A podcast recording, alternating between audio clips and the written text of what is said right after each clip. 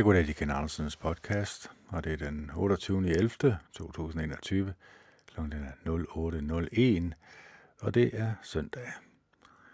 Og overskriften i dag, som jeg nok kan læse frem til, det er, og nu skal vi lige have den helt rigtige, skal vi skabe et nyt og bedre samfund? Altså skal vi skabe et nyt og bedre samfund, og hvad vil det gavne? Altså hvad jeg mener med det, det skal selvfølgelig, jeg skal nok forklare. Det har jo noget at gøre med øh, det samfund, jeg ser i øjeblikket, med den her splid, der skabes i samfundet. Øh, kan jeg på nogen måde komme ud af det? Øh, jeg tager lige en sluk kaffe her, fordi det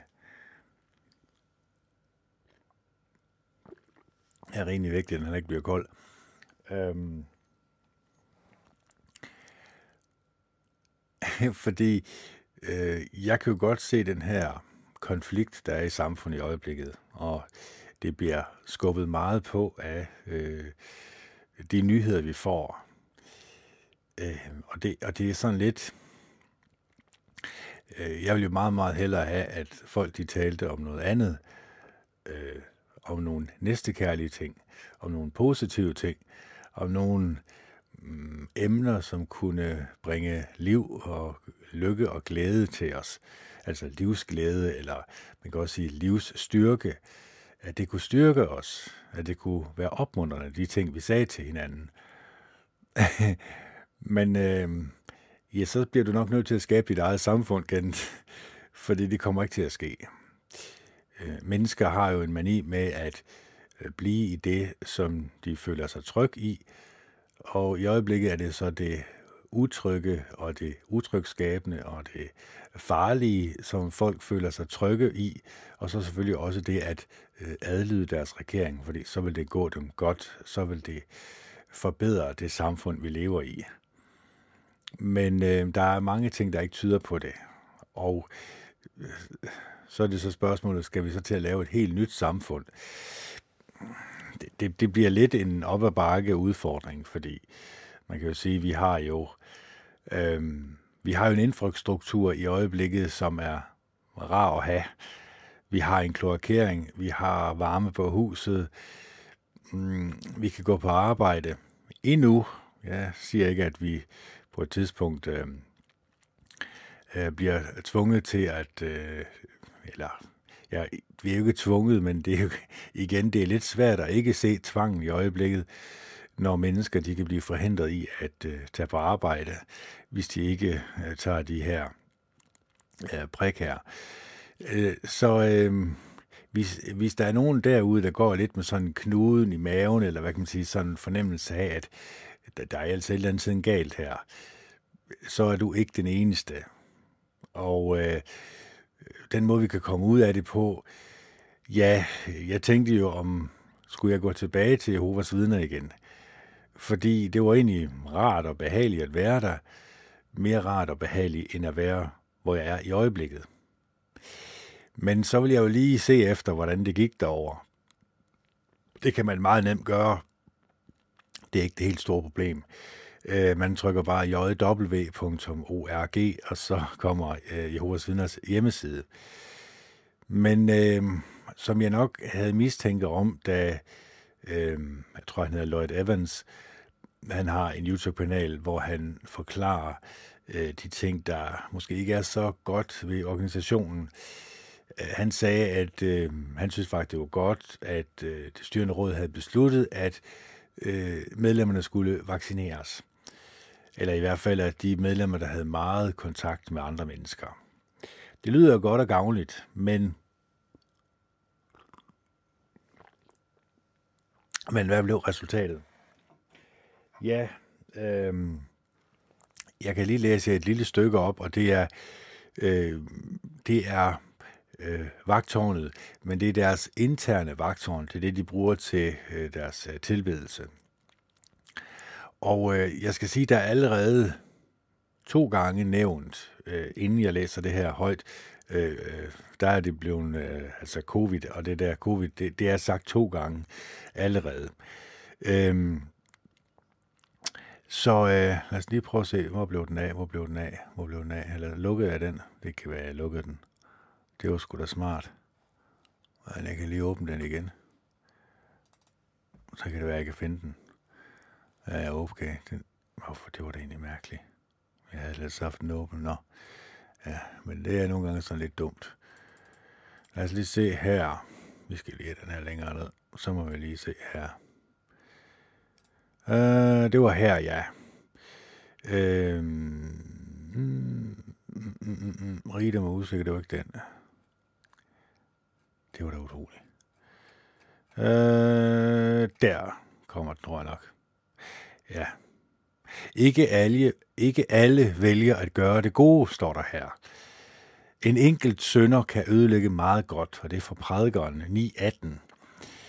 Nu skal det så siges, at jeg vil jo helst gerne have, at folk de selv fortolker, øh, hvad de mener, at øh, prædikeren 9.18 skal betyde.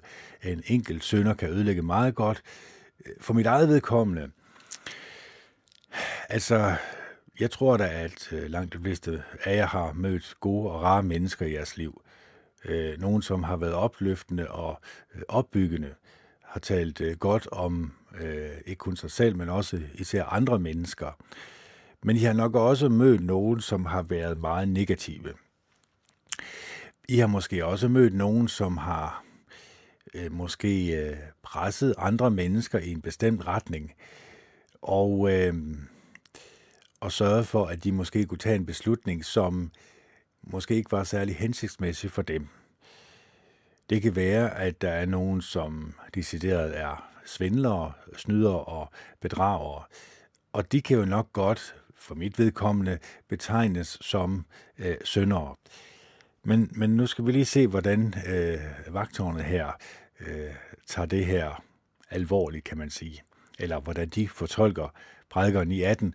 Der står her, øh, selv hvis du gør en stor indsats for at være et godt menneske, kan andres selviske handlinger skade dig. For eksempel følger du måske myndighedernes råd under en pandemi og undgår nær kontakt med andre. Men hvad nu hvis nogen ikke gør det? Deres opførsel kan betyde, at de, der prøver at gøre det rigtige, bliver syge. Øh, og jeg kan desværre sige, at øh, det er øh, meget med pandemien at gøre. Det er meget med den her sygdom at gøre, øh, som de egentlig beskæftiger sig med.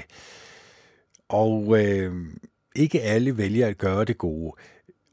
Her kan jeg jo næsten fornemme, eller det tror jeg også, I kan, at øh, de mennesker, som ikke gør det gode, det er de mennesker, øh, som ikke følger myndighedernes råd under en pandemi og undgår nær kontakt med andre. Øh, og så står der, at deres opførsel kan betyde, at de, der prøver at gøre det rigtige, bliver syge. Øh, og det er igen det der, hvis og hvis min røv er, som sagt, spids, ikke også? Altså, øhm, det der egentlig foregår her, det er jo egentlig øh, mind control af, af, af værste skuffe. Fordi man kan sige, hvis nu det, jeg siger er rigtigt, som jeg er overbevist om, øh, Øh, nemlig at øh, der ligger noget dybere bag det her, der ligger en kontrol øh, bag det her, og den kontrol vil betyde, at i fremtiden vil der skabes lejre, og de uvaccinerede bliver først sendt derhen, og så vil øh, de, de mennesker, som har fået prik nummer et og prik nummer to, selvfølgelig også blive udskammet i samfundet, og så vil de også blive sendt i lejre. Og så det sidst, så vil de resterende mennesker i samfundet blive så bange for deres regering, at de vil adlyde alt. Øh, øh, der vil blive skabt så meget frygt i samfundet. Man kan egentlig sige, at regeringen og øh, mainstream media, altså de medier, som kun taler om de her 4-5 emner, de flytter egentlig bare frygten øh, fra et sted til et andet. Før i tiden, der var det jo øh, rigtig meget øh, øh, muslimer og terrorisme, der skulle kæde sammen. Og så skulle vi være øh, bange for terrorisme, at vi skulle også være bange for øh, muslimer. Øh, nu er det så flyttet over til, at nu skal vi være bange for de mennesker, som ikke har fået øh, den her eksperimentelle, øh, hvad hedder det, øh, væske indsprøjtet. Så, øh, så frygten bliver egentlig bare flyttet. Og, og når regeringen kan se sit snit til det, så vil de øh, fjerne frygten øh, i den generelle befolkning over på øh, ikke de uvaccinerede længere, men på de mennesker, som har fået prik nummer 1 og prik nummer 2, og så til sidst, så vil øh, det gå op for befolkningen, vil, hvem deres regering i virkeligheden tjener. Og der ville det være for sent. Fordi så vil folk være så bange øh, for at gøre noget forkert, fordi de kan jo risikere også at blive sendt i de her øh, lejre, som er blevet lejret, og som jeg har forklaret, og som jeg har også læst højt, og som jeg har også vist, at øh, det er underskrevet og signed og det hele. Der er ikke noget at komme efter. Det er et officielt dokument, som jeg viste jer. Øhm, så man kan sige, ja, selv den her organisation, som jeg egentlig øh, stolede på, altså, det er jo meget øh, det her sygdom her. Man kan se, det der står på den anden side her, øh, livet er uforudsigeligt. I ved ikke, hvordan jeres liv vil være i morgen. Det er Jakob 4.14. Det er fuldstændig rigtigt. Så kan vi filosofere over det, men det behøver vi faktisk ikke at gøre, fordi vagterne har været så snedige, at de har fortolket det for os. Der står nemlig her, øh, uanset hvor godt et menneske er, kan han pludselig dø. For eksempel har mange frivillige, der har hjulpet andre i forbindelse med covid-19-pandemien, mistet livet. Eller tænk på Litin, en kvinde i Kina, der mistede sin far i en bilulykke. Hun siger, jeg kunne ikke forstå, at sådan et rart menneske skulle dø. Min far var flittig, ydmyg og oprigtig. Han var den eneste i bilen, der blev dræbt. Så, så her... Man kan også næsten fornemme her, I ved ikke, hvordan jeres liv vil være i morgen. Det er fuldstændig rigtigt. Men der skal skabes frygt i os. Øhm, og igen, når man kender det her trick, det her mind control trick, med øh, frygten, som øh, egentlig bliver flyttet nu, nu øh, i den første, jeg læste her, jamen der var det jo øh, frygten for de uvaccinerede. De blev betegnet som, øh, hvad hedder det, som nogen, som øh, ikke vil følge myndighedernes råd under en pandemi. Men her er det så, øh, det er dem, som man skal frygte i det her skriftsted, ikke også, øh, prædikeren 9.18. Men herover livet er uforudsigeligt, I ved ikke, hvordan jeres liv vil være i morgen. Der bliver det jo egentlig øh, tilsidesat med, øh, at uanset hvor godt et menneske er, kan han pludselig dø. Men det vil jo ikke sige, at man ikke skal være et godt menneske. Så det er sådan lidt, hvorfor øh, man egentlig lige har øh, sagt det her. Det virker sådan lidt counterintuitivt, synes jeg. Altså, øh, og så skal det selvfølgelig også lige siges, at øh, det er så tredje gang, der bliver skrevet om øh, Kobi her. Øhm, øh, så det bliver brugt rigtig meget, det her. Og hvad er det så, vi skal frygte her? Jamen, vi skal egentlig frygte døden her. Så man kan sige, at når man kender det her trick med frygten, når man kan analysere en tekst, eller når man kan analysere det, som bliver serveret for en i fjernsynet, jamen så kan man også bremse det, inden det bliver øh, frygt, som egentlig kommer ind i en og påvirker en i en negativ retning. Så kommer vi til det næste. Folk kan have en forkert opfattelse af, hvad der er rigtigt og forkert. Altså allerede her indikerer det jo, at de ved, hvad der er bedst for os. De har svaret på, hvad der er rigtigt og hvad der er forkert.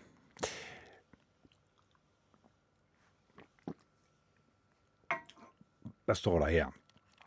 Folk kan have en forkert opfattelse af, hvad der er rigtigt og forkert.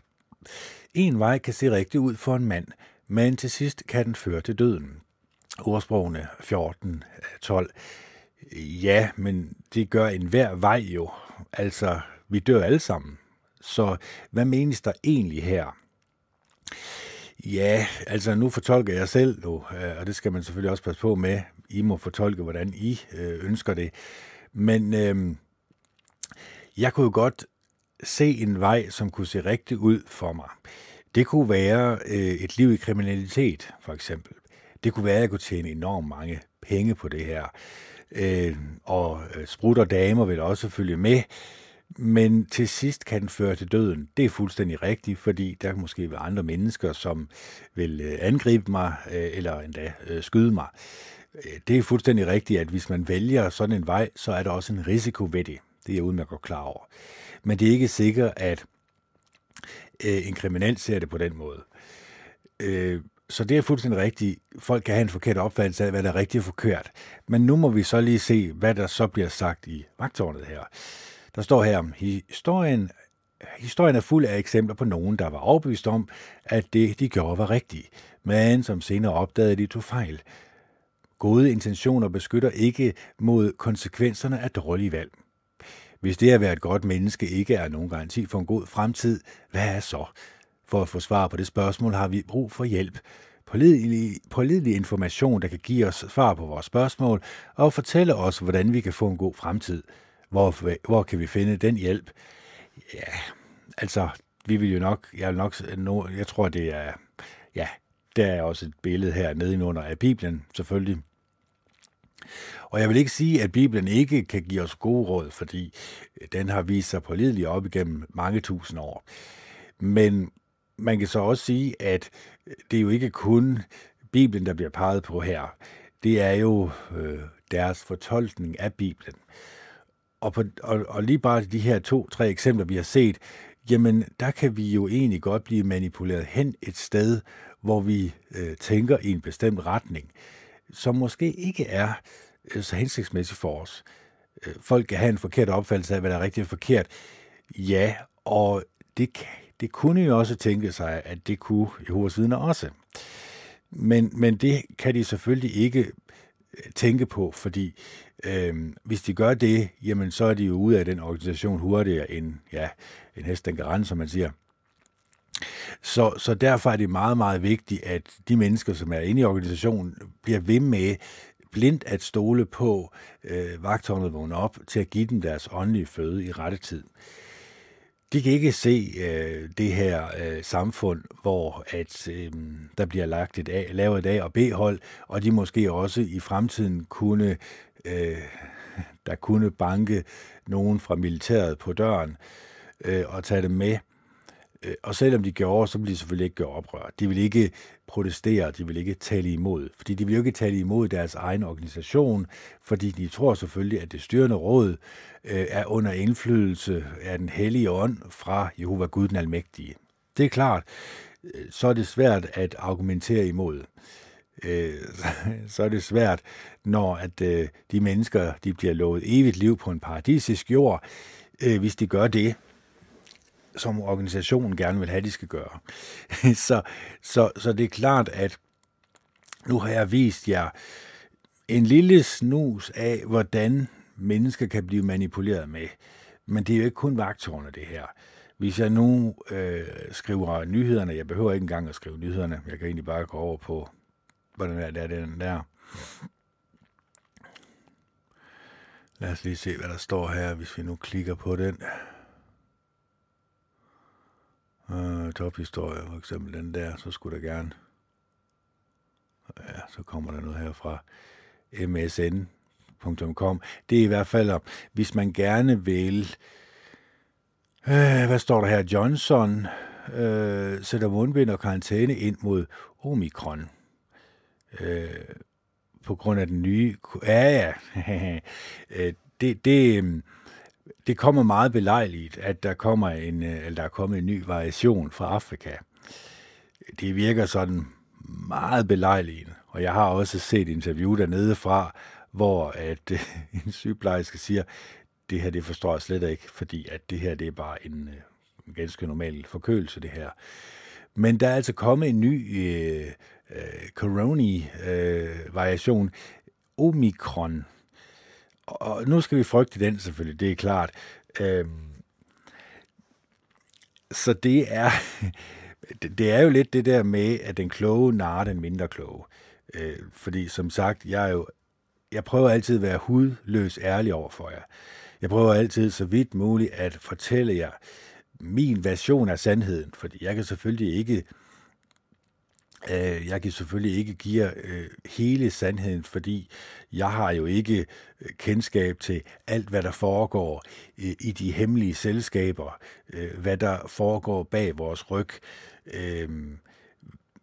hvordan politikerne bliver manipuleret til at sige det samme over hele verden. Og det vil vi også se nu her, at der vil ikke være nogen, der rigtig sætter spørgsmålstegn ved det her. Og hvis man gør, jamen, så bliver man jo shadowbanned, øh, så, så bliver man, så kommer, ens mening kommer ikke igennem. Øh, der er fundet to tilfælde af smitten i Storbritannien. Øh, øh, det, det skal genbruges mundbind i butikker i den offentlige trafik, og det er mærkeligt nok det samme, som der kommer til at ske her, desværre nok her i Danmark. Det er jo igen det, at mennesker adlyder. Øh, mennesker adlyder deres frygt. Og øh, nu har jeg brugt lidt tid på det her, og I kan nok godt fornemme, hvor det bærer hen af. Hvordan skal jeg øh, som menneske øh, komme fri fra det her?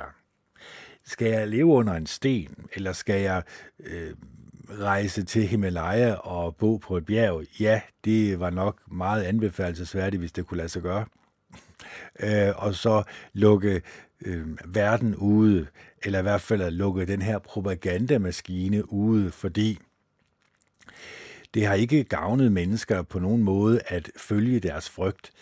Øh, fordi når vi følger vores frygt, jamen, så bliver vi frygtsomme. Det, det kan jo ikke undgås. Så bliver vi bange, og så... Øh, man kan egentlig sige, når man stiller sig selv det her øh, fundamentale spørgsmål. Hvad er det egentlig, der skaber frygt i mig?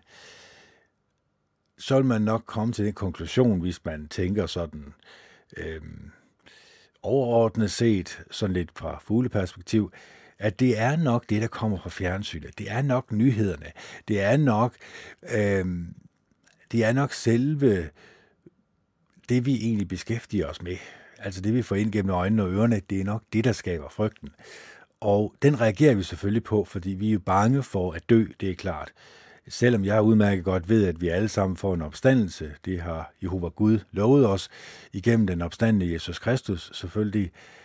Så vi behøver ikke at bekymre os så meget om at dø, men vi burde nok mere tænke alvorligt over, hvad beskæftiger vi os egentlig med? Øhm, hvad bruger vi tiden på? Fordi øh, hvis jeg nu siger, at øh, skal jeg skabe et nyt og bedre samfund, eller skal vi skabe et nyt og bedre samfund, hvad skulle der så være i det her samfund? Øh, skulle det ikke være en verden fuld, med, fuld af mennesker, som øh, har gode ting at sige om hinanden, som ikke skaber frygt i samfundet, og som har gjort det øh, nu, øh, ja, må man sige, øh, al den levetid, jeg har været her, der har der blevet skabt frygt, frygt for ditten og dutten og datten, og den øh, frygt har ikke, synes jeg, skabt et bedre samfund. Snart tværtimod, i de sidste to-tre år, synes jeg, der har været en forrådelse af mennesker. Mennesker har været mere, eller har haft en kortere lunde. Øh, hvis du øh, glemmer at spritte af inde i en butik, jamen så vil der straks være nogen, der, der påpeger det øh, og får dig til at føle dig øh, skamfuld. Så, så det er klart, at vi har skabt et samfund af små politibetjente, som går rundt og konstant holder øje med hinanden. Og øh, det vil vi selvfølgelig opdage i fremtiden. Det har, vil ikke have gavnet os på nogen måde at vi egentlig har skubbet vores frygt øh, fra, hvor det i virkeligheden kommer fra, nemlig den døde genstand, som vi har gjort til vores bedste ven, nemlig skærmen, øh, og over på de mennesker, som vi omgiver os med. Fordi når vi frygter de mennesker, som vi omgiver os med, har vi så et harmonisk samfund? Har vi så et samfund, der er øh, Øh, fuld af næstekærlige, gode og rare mennesker, som vil mennesker det bedste, som tænker gode og rare og positive tanker om hinanden? Øh, nej, Kent. Det, det, det må jeg jo så indrømme, at det har vi ikke. Så, så den her frygt, vi egentlig bliver draget hen imod, fordi vi skal hele tiden sørge for at se efter, om vi kan få vores frygt bekræftet. Og øh, det behøver jeg vel ikke at fortælle jer. Selvfølgelig kan I det. I vil altid kunne finde noget, som kan skabe frygt i jer. Øh, og den her frygt i det her samfund, vi nu lever i, jeg er også frygtsom, fordi jeg bryder mig heller ikke om, at øh, det banker på døren, og så er det militær, og så skal jeg pakke min kuffert. Og øh, ja, så ved jeg jo godt, hvad enderesultatet er, fordi enderesultatet vil være det samme, som det altid har været. Altså, op igennem verdenshistorien har regeringer altid ved hjælp af frygt skabt øh, nogle lejre til de mennesker, øh, som de ønskede at dele samfundet op imod hinanden. Altså det vil sige, øh, de egentlig sørgede for, at frygten øh, for en bestemt befolkningsgruppe gjorde det sådan, at den anden del af befolkningsgruppen øh, kunne se eller kunne have den befolkningsgruppe så meget, at øh, det var helt ok at, at, at fjerne dem fra samfundet. Og den her, det her trick, øh, et meget kendt trick, det er blevet brugt op igennem verdenshistorien. I, I nogle tilfælde har det været meget voldsomt. I, øh, i Afrika, Hutu og Tutsier, de øh, slog hinanden ihjel, jamen der var det jo egentlig, øh, man kan sige næsten den hvide mand, øh, machetierne var kommet fra, jeg tror det var Frankrig, havde sendt machetier til en helt containerfuld. øh, og så stod de egentlig i yderkanten, de her soldater fra Frankrig, og egentlig sørgede for, at der ikke var nogen, der slap ud, mens den her massakre, den, den, den skete. Øh, så det har de jo altid gjort. De har altid, den hvide mand har altid, jeg vil sige, den hvide mand, det er også en dum øh, ting at sige, fordi så, så fodrer man også det narrativ, som, øh, som der også er, at den hvide mand er ond, og alt det her. Man kan sige, besættelsesmagten i et land øh, er i øjeblikket vores regering. Og øh, det har det altid været. Men vi har ikke kunnet se det, fordi vi tænker, jamen, vi har de her samfundsgoder, vi lever godt og rart. Øh, bread and circuses kan man egentlig sige, altså vi får brød nok, og vi får cirkus nok. Øh, vi får underholdning nok. Jamen, så behøver vi egentlig ikke gøre oprør. Øh, selvom vi godt kan se, at øh, vores egen regering tager ud i verden for at erobre, for at plyndre, så at sige, og for at dele øh, to befolkningsgrupper op imod hinanden, sådan at de slår hinanden ihjel. Øh, det trick er blevet brugt rigtig meget, men det kommer man selvfølgelig ikke i mainstream media, fordi at hvem ejer mainstream media? Det gør staten selvfølgelig, det er klart. Øh, og hvis ikke, jamen hvorfor ville de så have lukket øh, sådan en radiostation øh, som Radio 24-7, som havde, var så populær? Altså, det var der jo ikke rigtig nogen mening i, med mindre at regeringen ikke brød sig om øh, den form for journalistik. Så det, så det er klart, at øh, når man kender tricket, når man kender det her med, at den frygt, som bliver skabt, øh, den er der for en grund. Altså, der er en grund til den, til at den eksisterer, og til at den bliver brugt flittigt af øh, de mennesker, øh, som trækker i trådene, som ligger bag. Og det er det, som jeg egentlig gerne vil få os fjernet fra. Altså det vil sige, vi accepterer, at de er der, men det er jo klart, at hvis 7,8 milliarder mennesker i morgen siger, at det, jeg egentlig sidder og kigger på på min skærm, det er løgn, det er humbug, det er svindel, øh, det er nogle bedragere, som ønsker at tage mine friheder fra mig i en sådan grad, at jeg kommer til at have en bestemt befolkningsgruppe frem for en anden, øh, og at jeg øh, som menneske bliver bragt i en situation, hvor jeg faktisk accepterer, at øh, militæret kommer ind og fjerner en bestemt befolkningsgruppe. Så, så det er klart, at øh, det mindset vil jeg selvfølgelig ikke have, at mennesker de skal komme ind i. Derfor advarer jeg jo så meget som overhovedet muligt i, at, at vi skal lade være med at lade os narre til at tro, at der ikke er øh, mennesker, som udmærket godt ved, hvad de gør. For det er der. Øh, langt de fleste mennesker, som I ser på jeres skærm, ved udmærket godt, hvad de er i gang i, øh, hvad øh, de hjælper med.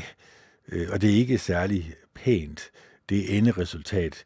Øh, og det, det er jo igen det der med at øh, skabe splid i et samfund, få alle mennesker i et samfund til at skændes indbyrdes, øh, Øh, så er det i hvert fald ikke øh, de mennesker, som står bag, kan man sige, man egentlig øh, kigger på.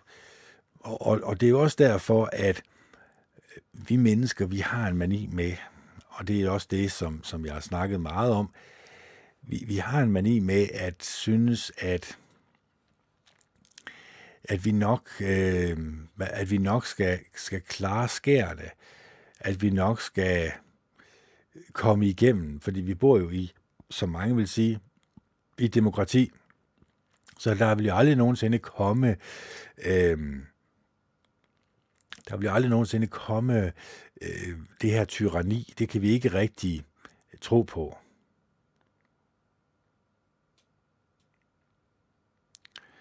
Og så er der selvfølgelig vild med dans og, og, øh, og kagedysten, ikke også? Eller bagedysten, hvad det hedder. Øh, og Jakob Savgaard er blevet til at aflyse alt. Jeg har noget mat, som han siger. Øh, han er også for Grønja.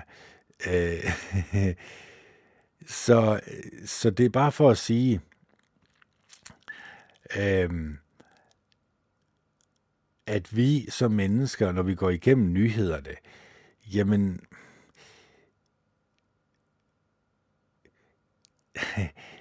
så, så er det jo egentlig meget frygtbaseret, men selvfølgelig også meget underholdningsbaseret, fordi det er jo klart, at, at, øh, at, at den her frygt skal selvfølgelig også serveres med noget, som er lidt nemmere at sluge. Så, så det er klart, at og der er også nogen, der er død af kræft her, og øh, ja, det, øh, men, men der er så sjovt, der er ikke rigtig nogen, der er øh, død af, øh, ja, øh, øh, af, af de her prik her, fordi det kommer jo ikke til at, at, at komme i det her narrativ, som de gerne vil have, øh, vi, skal, vi skal have indvendigt. Vi har jo som mennesker en, hvad kan man sige, en dragen til det makabre. Vi har en en mani med, at vi godt kan lide at få de negative menneskelige følelser prikket til. Og det er jo nok, fordi vi ikke er vant til at få kærlighed fra os selv og fra andre mennesker. Vi er nok ikke vant til, at øh, andre mennesker tænker positivt om os. Øh, at andre mennesker tænker næstekærligt om os det kan I selvfølgelig godt sige, jamen jeg gør i hvert fald, fordi jeg er sådan, og hvad mener du med det? Det jeg egentlig mener, det er, at hvis du beskæftiger dig med alt det her skrald for skraldespanden, som jeg mener det er, hvis du konstant lader dig lede af frygten, så bliver det meget svært for dig at finde det næste kærlige menneske frem. Og det er jo egentlig det, som jeg egentlig mener vil skabe et nyt samfund. Det er jo egentlig, hvis vi kan få vores tanker bort fra alt det, som skaber frygt i os. Det er en svær mission, du er påkendt. Ja, det skal jeg lige love for. Men det kan faktisk godt lade sig gøre. Altså, jeg holder mig så vidt muligt fri fra nyhederne, fordi jeg er udmærket godt klar over, at jeg kan jo se manipulation med det samme, jeg åbner nyhederne. Så kan jeg se, nå, det er sådan og sådan og sådan. Okay, så er der lidt underholdning her. Men i det store hele, der er det egentlig øh, frygten og det, vi skal frygte i øjeblikket, som bliver promoveret. Så øh, jeg er godt klar over, hvordan øh, vi mennesker vi bliver manipuleret med, men så er der jo heller ikke nogen grund til, at jeg bliver manipuleret med jo. Øh, men jeg kan stadigvæk falde i, så at sige. Jeg kan stadigvæk godt mm, have øh, øjeblikke øh, af tvivl, eller af frygt, eller af på en eller anden måde, hvor jeg ligesom som menneske øh, føler mig fortabt, føler, hvad nytter det hele? Fordi det kan jo være fuldstændig ligegyldigt, om øh, jeg prøver at tale til dig øh, og du måske også prøver at tale med andre mennesker om det her, det ændrer vel ikke rigtig noget alligevel. Fordi jeg kan godt fundamentalt ændre mig selv øh, til at blive et bedre menneske, i hvert fald er sådan, som jeg definerer et bedre menneske, og komme væk fra den her frygtbaserede øh, øh underholdning, og så også virkelig gå i dybden med, jamen hvad er det i virkeligheden, der gør os mennesker lykkelige og glade? Er det det her med, at vi føler en form for øh, kærlighed, en form for, ja hvad kan man sige, uendelig kærlighed, kærlighed uden øh, bagtanker, når vi for eksempel øh, møder en lille hundevalp eller en lille killing, er det den her fornemmelse, vi har af, at vi i hvert fald ikke bliver afvist af det her lille øh, dyr, som Jehova Gud selvfølgelig har skabt til, at vi skal kunne glæde os over. Men hvad med mennesker? Har vi, hvis vi skal være helt ærlige over for os selv, de samme åbne følelser over for andre mennesker, som vi har for en lille kat og en lille hundevalg? Der må jeg desværre nok sige, ikke selvfølgelig kun tale for jer selv, og jeg kan kun tale for mig selv, men det kommer ikke til at ske. I hvert fald ikke, så længe jeg ikke koncentrerer mig om at stille mig selv sådan et spørgsmål og siger, hvorfor er det egentlig, at øh, vi bliver draget og lokket øh, til at vise uendelig kærlighed til et øh, lille øh, øh, dyr, men vi ikke gør det til mennesker. Det kunne have noget at gøre med, at vi ved 100%, at vi ikke bliver afvist af det her lille dyr. Det vil altid, når vi øh, viser det opmærksomhed, så vil det altid, i det store hele selvfølgelig, øh, give os kærlighed tilbage igen. Det er vi udmærket godt klar over. Det er derfor, at vi føler den her øh, nuttethed, eller hvad vi kan sige, øh, der er meget dragende og tillokkende. Men mennesker, vi går med vores øh, egne tanker og følelser indvendigt, og vi kommer aldrig nogensinde til, med de barriere, som vi har sat op for os selv, øh, over for andre mennesker, at få den fornemmelse af uendelig kærlighed, af uendelig forbindelse til hinanden. Det kommer ikke til at ske, øh, selvom vi måske endda kunne sørge for, at ingen mennesker over, over hele jorden kiggede på det skrald fra skraldespanden. Men man kan sige, det vil hjælpe utrolig meget. Det vil i hvert fald skabe mulighed for, at vi kunne begynde at arbejde hen imod et sted, hvor vi i hvert fald kunne øh, føle hinandens øh, kærlighed og venlighed. Øh, fordi at det samfund, vi har skabt i øjeblikket, det er et øh, konfliktsøgende samfund. Øh, det er et samfund, som øh, søger konflikten, øh, som søger at skabe konflikt, øh, som søger, at mennesker skal komme op og skændes indbyrdes. Det er det, som øh, samfundet øh, har skabt i os mennesker. Så vi er blevet narret til at tro det her. Vi er blevet draget og lokket af, kan man sige, vores eget begær, men i hvert fald af vores eget, egen begær efter at føle frygt. Fordi øh, hvis vi nu ikke bryder os om frygt, hvis vi sagde til os selv, at øh, fra i morgen af, der alt det, der skaber frygt i mit liv, det fjerner jeg fra mig. Fuldstændigt. Jeg, jeg, jeg gider ikke at kigge på det længere. Og hvis vi alle sammen gjorde det, ja, så vil det være meget, meget svært øh, for en regering at øh, skabe den frygt i samfundet, hvor de egentlig kunne sørge for, at vi kom et sted hen, hvor vi egentlig adlød, hvor vi egentlig øh, bare øh, sagde ja for egentlig at få øh, samfundet til at åbne op igen. Men igen, det ved jeg jo godt, og det ved du nok også godt lidt inderst inde, at det kommer ikke til at ske, at det ikke er sådan, at jamen, så bliver øh, de mennesker, som ikke har fået den her eksperimentelle øh, væske indsprøjtet, at hvis de bliver fjernet fra samfundet og kommer et sted hen, så kan mennesker ånde lettet op, så går der måske en måned, måske et halvt år, hvad man ved, hvor at øh, der så ligesom bliver lagt en, en dæmper på, men så vil der selvfølgelig komme en ny variation, og så skal have folk have endnu flere af de her eksperimentelle øh, indsprøjtninger, og det vil så også skabe en panik i befolkningen igen, for på grund af frygt, og så har vi cirk- cirklen igen, og så øh, kan jeg jo ikke se andre muligheder, end, end så vil øh, de mennesker, som ikke har fået andet end to eller tre af de her, så vil de også komme med over i lejrene. Så, så kan vi glæde os til, at så kommer de der også derover. Så, øh, men igen, når en, en regering bruger propagandaapparatet, så bruger de selvfølgelig også uddannelsessystemet til at skabe frygt.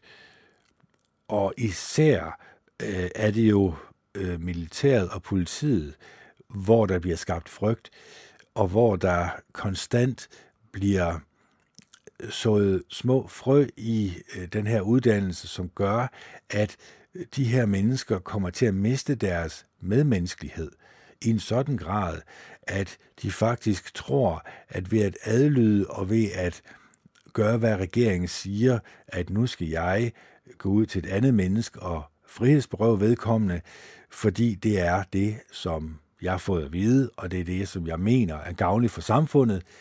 Når det så viser sig længere hen ad vejen, at det var det så ikke, så vil de mennesker ikke kunne komme ud af den her øh, massepsykose. Det, det vil ikke kunne lade sig gøre. Øh, vi, set, vi så det i Tyskland selvfølgelig, men også i Rusland, at når mennesker kommer under en massepsykose, øh, når de blindt adlyder deres regering, ja, så vil et samfundet komme til at være et meget, meget, meget dårligt samfund at leve i. Altså, jeg kan næsten kun sammenligne det desværre med Nordkorea. Altså, Nordkorea er et stjerneeksempel på et samfund, hvor at alle frygter hinanden og frygter at sige noget forkert, gøre noget forkert, øh, samtidig med, at de lever på sultegrænsen, eller de er sultne hele tiden. Der, der er ikke noget oprør i sådan en befolkning, fordi de er så underkudet og underkastet. Så hvis vi bliver ved med at underkue og underkaste os øh, det her, øh, de her restriktioner, de her tiltag, øh, så vil vi vågne op på et tidspunkt, desværre i øh, Nordkorea. Jeg siger ikke, at vi kommer derhen, men jeg siger, at vi er på vej derhen. Så øh, det her med at skabe et nyt samfund, det kan jo selvfølgelig også at skabe et samfund op i vores hoveder. Vi skal øh, nytænke de ting, vi putter ind gennem øjnene og ørerne. Vi skal prøve så vidt muligt at øh, virkelig være selektiv med, hvad vi egentlig øh, spenderer vores tid på. Og nu har jeg jo egentlig forklaret lidt, hvordan øh, der kan skabes frygt. Det er jo egentlig meget simpelt her. Nu, nu er det bare det her eksempel med vagtårnet, men det var også eksemplet med MSN, BC eller MSN, hvad hedder den, det er vist Microsofts øh, hjemmeside. Det er der, hvor du er helt 100% øh, sikker på at få den propaganda, øh, som vil påvirke menneskers sind. Og det er det samme her, ikke også? Altså, øh, nu er det også en udskamning af samfundet. Nu kan man sige, nu er selv øh, vagtårnet medhjælpende til at udskamme en bestemt befolkningsgruppe. For eksempel følger du måske myndighedernes råd under en pandemi og undgår nærkontakt med andre, men hvad nu, hvis nogen ikke vil gøre det? Deres opførsel kan betyde, at de, der prøver at gøre det rigtige, bliver syge. Og så, så, så er du allerede over i, at de, der gør det rigtige, bliver syge. Men det er jo ikke sikkert, at de gør det rigtige.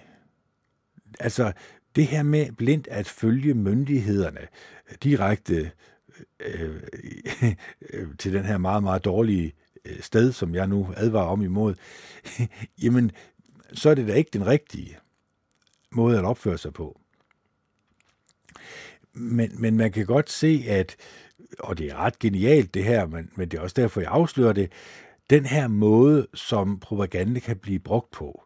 Altså et enkelt skriftsted, en enkelt sønder kan ødelægge meget godt. Hvad bliver sønderen her betegnet som? Det er jo de mennesker, som øh, ikke vil tage den her eksperimentelle indsprøjtning, øh, det, det er de mennesker, øh, som ikke vil opføre sig pænt og ordentligt, eller deres opførsel kan betyde, at de, der prøver at gøre det rigtigt, bliver syge.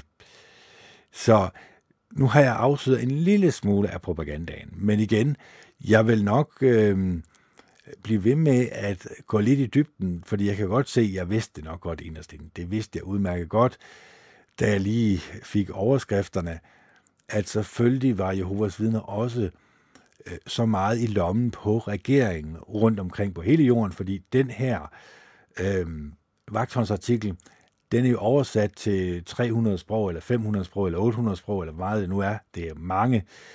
Øh, ud til 9 millioner Jehovas vidner, eller mange de nu er blevet. Så alle de her 9 millioner øh, Jehovas vidner læser det samme. De øh, synger en sang for Jehova Gud, øh, så bliver der bedt en bøn til Jehova Gud, og så bliver de her øh, paragrafer læst højt. Så det er altså derfor, at man skal virkelig være opmærksom på den propaganda, man kan få ind, den måde, man kan manipuleres med. Og øh, det er ikke sikkert, at man sådan lige er klar over det. Det er ikke sådan lige noget, man sådan lige tænker over til hverdagen. Men det er derfor, jeg vil opfordre jer kraftigt til at tænke over de ting, I får ind gennem øjnene og ørerne, og ligesom have, hvis man skulle have en barriere over for øh, øh, sine medmennesker, så var det jo nok en frygtbarriere. Det vil sige ikke det med at frygte, men det med, at man bremser øh, den frygt for at komme ind. Altså lige så snart du opdager, at det er noget med frygt at gøre, jamen så bremser du og siger, nej, det synes jeg faktisk ikke, vi skal beskæftige os med, fordi det er jo egentlig bare noget, vi skal frygte, så det er der ingen grund til at beskæftige sig med. Lad os da tale om noget andet. Øh, sådan at vi ikke tillader de her tanker at komme ind at påvirke os i en sådan retning, eller den frygt at påvirke os i en sådan retning, at vi også øh, bliver mennesker, som skubber andre mennesker bort, blot fordi de har en anden mening, end vi har. Blot fordi de øh, bruger deres øh, frihed, som de nu endnu har, eller som vi har endnu, øh, til at gøre, hvad de finder øh, er gavnligt for dem. Så det var bare et eksempel, men vi skal selvfølgelig videre i teksten, det er klart. Øh, hvad kan hjælpe dig til at få en god fremtid? Og det er selvfølgelig Bibelen, selvfølgelig. Vi kan stole på Bibelen. Bibelen har forudsagt. Øh, og så du vælger din, selv en fremtid. Øh, lad os se her. Ja, ja, hvordan vil jeg lytte til ham? For at elske Jehova må du først lade ham at kende ved at undersøge Bibelen. Når du gør det, vil du opdage, at han er en kærlig Gud, der ønsker det bedste for dig.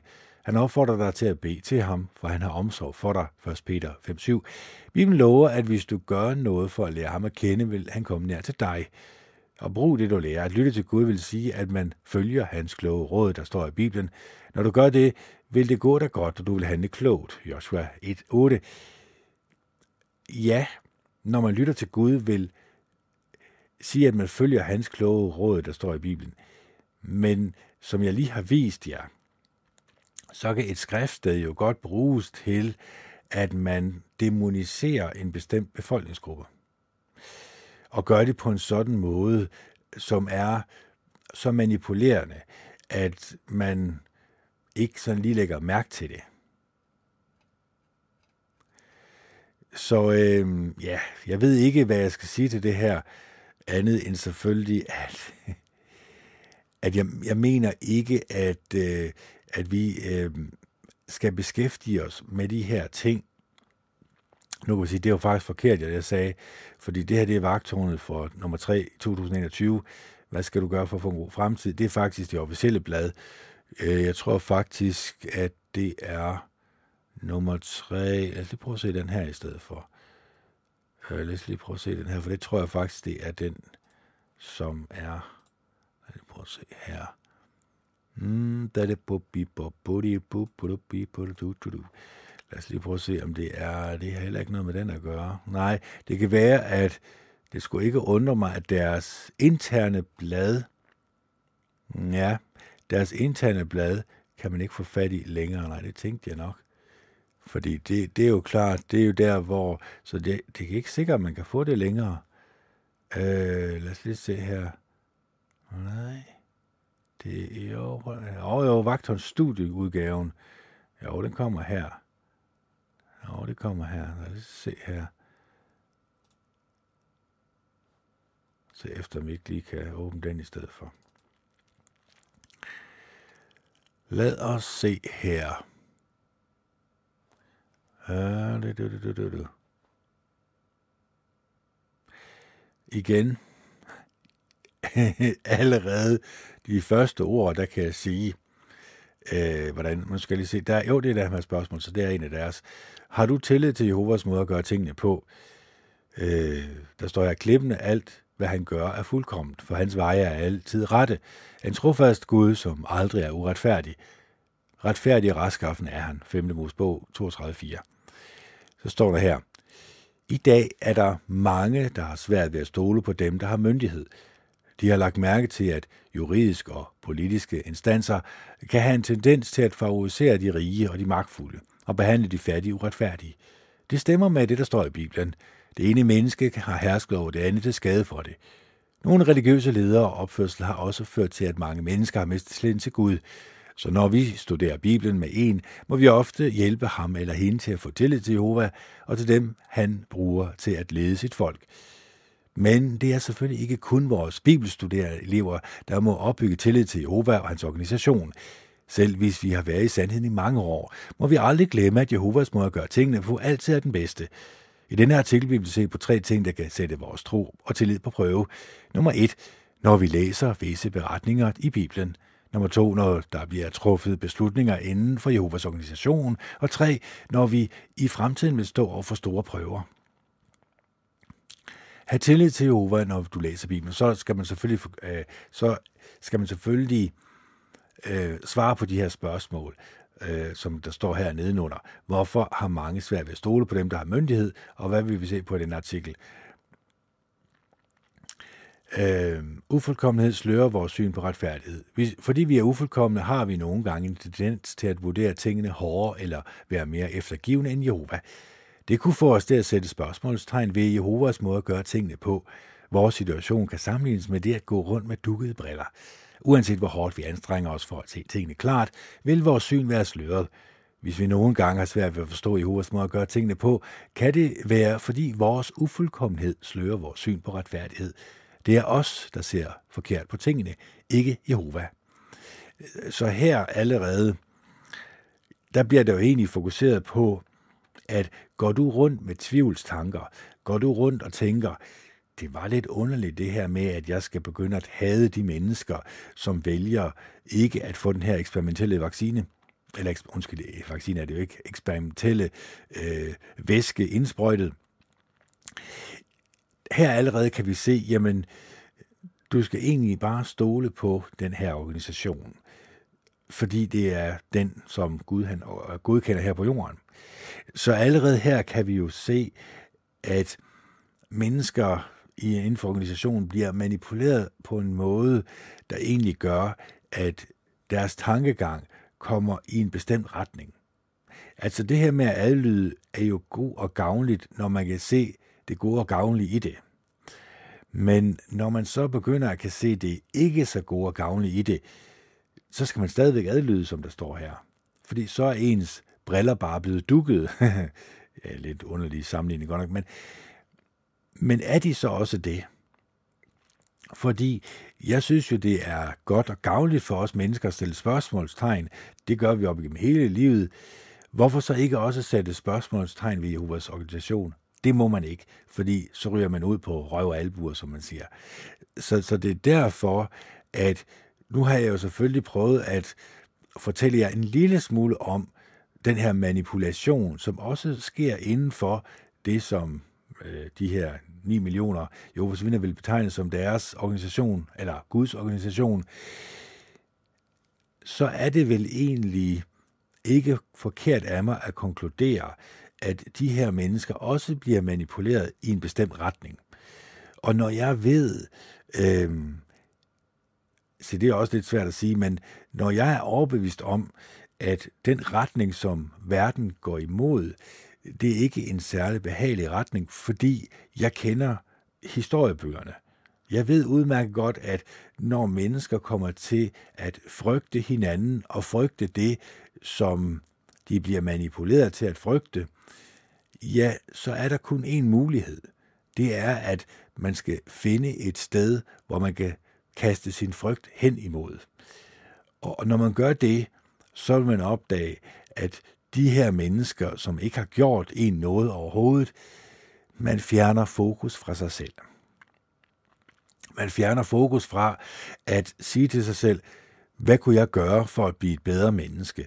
Hvordan kunne jeg rive had og frygt op med rodet ind i mig selv? Hvordan kunne jeg som menneske blive bedre til at tænke positivt? Fordi alt det her, som jeg nu har talt om, den sidste, ja nu ved jeg ikke, hvor lang tid der er gået, det kan godt være, jeg tror, der er gået længere tid, end jeg regner med. Ja, det skal jeg lige love for. Nå. Øh, men, men det er jo egentlig bare det frygtbaserede, jeg har talt om nu. Det er egentlig bare det, som egentlig øh, skaber frygten, og så skaber inde i os en... Vi skal have det ud, det frygt. Vi skal, vi skal have det skubbet væk fra os. Derfor er det meget vigtigt, at vi skubber det hen i den retning, som de gerne vil have, vi skal skubbe vores frygt hen imod. Men lad jer være med at narre. Lad jer være med at tro, at den her form for manipulation ikke også kan have en indflydelse på dig og dit liv, og på den måde, du tænker på, den måde, du er som menneske. Fordi jeg vil jo gerne have, at du som menneske føler dig elsket, at du som menneske har gode og rare venner ind i dit liv, som virkelig også ønsker det bedste for dig.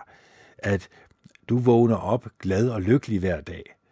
At du og jeg ønsker at have en forbindelse til hinanden, en næstekærlig og en, hvad kan man sige, det er næsten en, på et mere menneskeligt plan forbindelse, end bare det her overordnede frygt, fordi vi egentlig bare er blevet manipuleret hen et sted, hvor vi skal frygte hinanden, og hvor vi skal skændes om tingene, og hvor vi ikke kommer nogen vegne, fordi vi har tilladt de her mennesker til at manipulere med os i den her retning.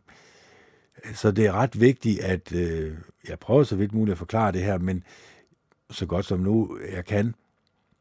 Og jeg er også et ufuldkommen menneske. Jeg er ikke så god til at sætte ord på det her, men jeg prøver at gøre det så godt jeg kan for at forklare den her manipulation, den skal vi ud af.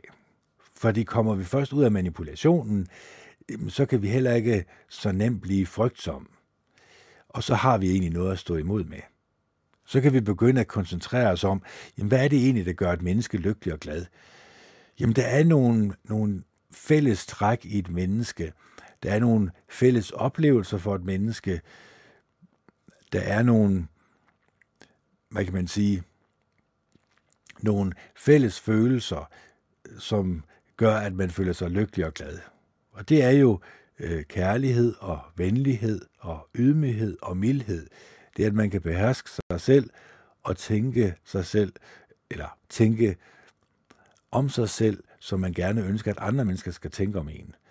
Men også, at man elsker sin næste som sig selv, fordi man ønsker, at andre mennesker også skal have det godt og rart. De skal også have et godt liv, fyldt med gode og rare oplevelser. Så det er klart, at vi som mennesker, vi har stor potentiale til at tænke positive tanker om os selv og andre mennesker, men det kræver selvfølgelig en indsats fra vores side. Det, det er klart, at vi kan ikke bare sådan knipse med fingrene og så regne med, Nå ja, så er jeg over et sted, hvor jeg ikke tænker dårlige tanker om mig selv og andre mennesker, snart tværtimod. Det kræver ligesom, at vi siger nej tak til skraldespanden, nej tak til den her måde at blive manipuleret med, fordi så kan vi nemlig komme over i et helt, helt andet samfund. Så kunne vi skabe et samfund, hvor at vi er harmonisk samfundet i stedet for. Det kommer selvfølgelig, det er jeg godt klar over, på et tidspunkt. Vi dør alle sammen og får en opstandelse, som jeg har sagt øh, tidligere, og der kommer der selvfølgelig andre boller på suppen, det er klart, fordi øh, der, der kommer vi jo så til at stå til ansvar over for vores handlinger. Man kan egentlig også sige, at vi får den belønning, som vi fortjener. Vi høster, hvad vi sår. Øh, så hvis jeg sår et næstekærligt menneske, altså hvis jeg som menneske virkelig ønsker at rykke mit had op med rode, rykke min frygt op med rode, og gøre en aktiv indsats for det, jamen så har jeg også mulighed for at få et nært forhold til Jehova Gud den Almægtige. Og så kunne det også godt tænke sig, at jeg, som, fordi det blev også sagt i, i vagtholden til at starte med, blot fordi du er et godt menneske, betyder ikke, nej, men der, der er lige noget, de har gået glip af der, fordi et godt og et rart menneske, synes jeg jo, der er guld værd. Altså, øh, man har da fundet en ren guldklump, hvis du finder et godt, et rart menneske, et menneske, som taler positivt og opbyggende, opmuntrende, som kan skabe livsglæde i ens liv. Altså, det er da uanset hvem det er, jamen så er det da et, en, en positiv oplevelse i dit liv. Og det har jo også noget at gøre med vores livskvalitet og glæde og lykke. Det er, at vi kan føle hinandens livsglæde og lykke. Og, øh, og derfor vil jeg selvfølgelig også opfordre en til at virkelig koncentrere sig om, hvad er det i virkeligheden, der gør os mennesker lykkelige. Og det kan I lige tænke lidt over.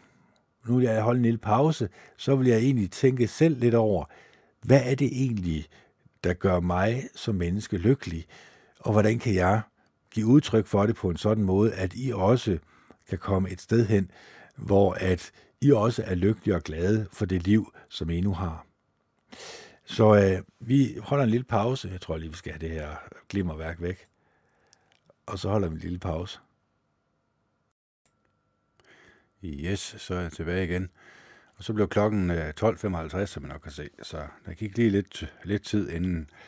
Øhm, og jeg regner egentlig med at så tage en time her, og så øh, den tredje time bliver, øh, hvor jeg lige kommer ud og de får en 4-5 km gåtur, og så kommer tilbage igen, så jeg lige får lidt frisk luft også. Øhm, for vi skal jo i gang med, hvordan kan vi opdyrke det her samfund, som vi har snakket om. Øhm, altså, hvordan kan jeg starte med mig selv, selvfølgelig, det er klart. Øh, alt skal jo starte med en selv. Man kan jo ikke regne med, at øh, ved at pege fingre ud af, øh, så, øh, så kan man ændre noget som helst. Fordi det her med at pege fingre, det er vi jo selvfølgelig rigtig gode til. Men det, at man egentlig gerne vil, eller ønsker at ændre sig selv øh, til det bedre, få øje på ting i sig selv, som kunne forbedres personlighedsmæssigt set, øh, hele ens øh, personlighed har jo selvfølgelig også meget at gøre med ens barndom og ungdom og opdragelse, men det har selvfølgelig også noget at gøre med, hvad vi har fra skraldespanden puttet ind, fordi vi har måske øh, tilladt os selv at, øh, at komme ind i et mindset, hvor man kan sige, at vi har accepteret nogle ting. Vi har accepteret øh, for eksempel voldelige computerspil eller voldelige film, fordi de ikke er øh, ægte, de er ikke noget med virkeligheden at gøre. Vi har måske hærdet os selv en lille smule. Vi øh, er måske ikke nær så medfølende, som vi egentlig burde være, når vi har udsat os selv for det her i rigtig, rigtig mange timer, ja, nogle endda dage, uger og år. Øh, så kunne det godt tænke sig, at øh, vi bliver påvirket af det her. Vi forråder os selv og forhærder os selv. Øh, og det her med forrådelse og forhærdelse, det er selvfølgelig noget, som langt de fleste mennesker godt ved, ikke er særlig gavnligt for dem selv. Øh, det er det selvfølgelig heller ikke til, øh, hvis man skal have et godt forhold til Jehova Gud, fordi han kan godt lide et menneske, der er mild, rar, kan beherske sig selv, tænker sig inden man taler, og prøver at være så opbyggende og opmuntrende i sin tale som overhovedet muligt. Det er selvfølgelig klart, det er et menneske, som Jehova Gud han godt kan lide, og som han ønsker at være venner med. det modsatte er selvfølgelig også øh, sandt. Hvis man som menneske har forrådet sig selv, men også øh, taler meget hårdt til andre mennesker, øh, taler nedladende til andre mennesker, jamen så er det klart, så går man væk fra øh, kærligheden, kan man sige, som er Jehova Gud selvfølgelig. Og så er det klart, så bliver det svært at komme tilbage igen. Så når man først er begyndt med en rejse med at sige nej tak til skraldespanden og nej tak til alt det negative skrald, som kan påvirke os, og vi kommer over i den her positive mindset, så skal vi selvfølgelig passe på ikke at gå tilbage igen. Det kan vi alle sammen komme til. Vi kan alle sammen snuble. Vi kan alle sammen komme til at sige noget, eller gøre noget, vi kommer til at fortryde. Men det ligger også i det der med, at vi kommer til at fortryde. Altså at vi kan se, at vores samvittighed går ind og lige siger, øh, det der, det var ikke så godt, kan du ikke lige øh, give vedkommende en undskyldning, og så komme videre. Altså få skuden vendt i den rigtige retning, så at sige, igen. Og det er også derfor, øh, den her bog, øh, Lær at aflæse andre og forudse deres adfærd, har jo ikke noget at gøre med, at jeg ønsker at være et øh, manipulerende menneske overhovedet på nogen måde. Det kan være, at det her, det giver mig, eller den her, den giver mig nogle værktøjer øh, til at kunne komme øh, tættere på andre mennesker, og oprigtigt ønske at lære dem at kende. Jeg ved godt, det er meget personligt at sige, men er det ikke også det, vi ønsker os? Ønsker vi egentlig ikke øh, nære venskaber med hinanden? Ønsker vi ikke et øh, harmonisk samfund, hvor at øh, mennesker, som er i samfundet, føler en forbindelse til hinanden? Det var i hvert fald det optimistiske øh, billede, jeg kunne lige finde på. Jeg ved godt, det er ikke sådan, det foregår ude i verden, men vi kan godt fornemme, at øh, der er i hvert fald nogle mennesker, som vi møder, som har en positiv indflydelse på os. Og det er jo klart, det er jo dem, vi øh, ønsker at lære nærmere at kende. De fleste er selvfølgelig. Så det, vi kommer ind på egentlig, det er, hvad kan jeg gøre for at forbedre min egen personlighed? Hvad kan jeg gøre for at få øje på steder, hvor jeg øh, kræver arbejde?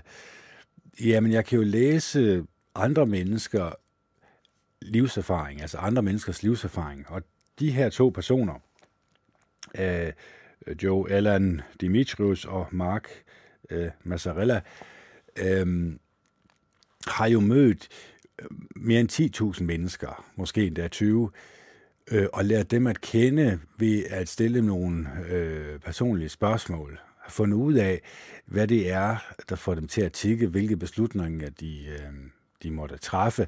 Nu er det selvfølgelig et nævninge ting, der er tale om her. Øhm, men det har selvfølgelig gjort dem, gjort dem til øh, utrolig øh, gode menneskekendere.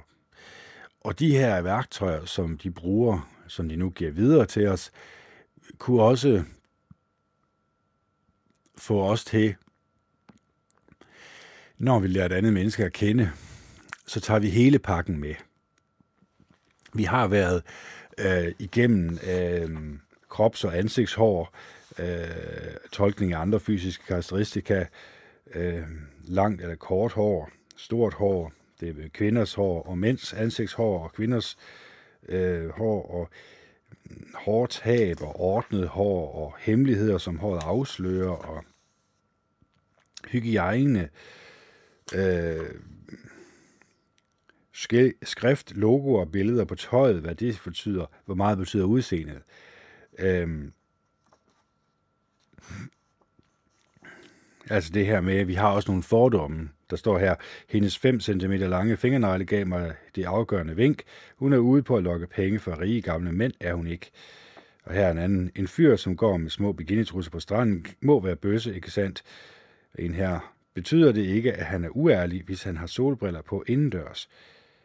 En person med skidt under neglene må være en syskemækkel derhjemme. Når man er sjusket, er man så ikke også doven. Øhm, så siger han selvfølgelig nej. Så vi kan godt komme til ved, ved, de, ved de ydre fysiske øh, egenskaber, vi møder hos et andet menneske, konkludere nogle ting, men vi skal også passe på med at overfortolke. Øh, vi skal lære andre mennesker at kende, øh, og det er også derfor, jeg prøver så vidt muligt ikke at øh, bedømme andre mennesker ud fra deres udseende.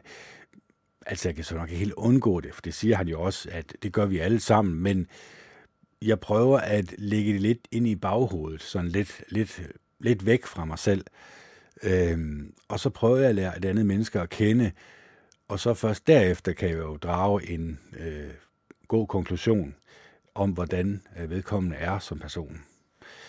En dårlig holdning eller en dårlig dag. Vi skal lige have lidt længere ned. Øh, kinesik, læren om kropssprog, er en af de mest misforståede videnskaber, som nogensinde har reddet populærkulturens bølge. Efter, oh, jeg skal lige huske det her. Det glemmer jeg nogle gange. Og det er lige meget den der. Eftergivelsen af Julius Fastes kropssprog i 1970 begyndte folk overalt at studere deres venner og bekendte, når de sad med kortlagte ben, eller undskyld, korslagte ben, havde trækninger i ansigtet og hævde op i deres bukser. Som børn med en hemmelig dekoder håbede de på, at nogle få adfærdsmæssige ejendommeligheder kunne afsløre de inderste følelser og motiver hos et andet menneske. Det fungerer ikke altid på den måde – Fast gjorde selv opmærksom på, at det er en kæmpe opgave at beherske kropssproget. Et studium af kropssproget betyder et studium af hele blandingen af alle mulige kropsbevægelser, lige fra de absolut bevidste til de helt ubevidste, og for dem, der kun typisk får et specielt kultur til dem, der går til tværs af kulturgrænser. Et system, der er så indviklet, er ikke ligefrem brugervenligt, men på trods af fastes advarsler blev tolkning af kropssprog højeste måde en generation senere er der stadig mange mennesker, som tænker sig om en ekstra gang, inden de lægger armen over kors under et møde.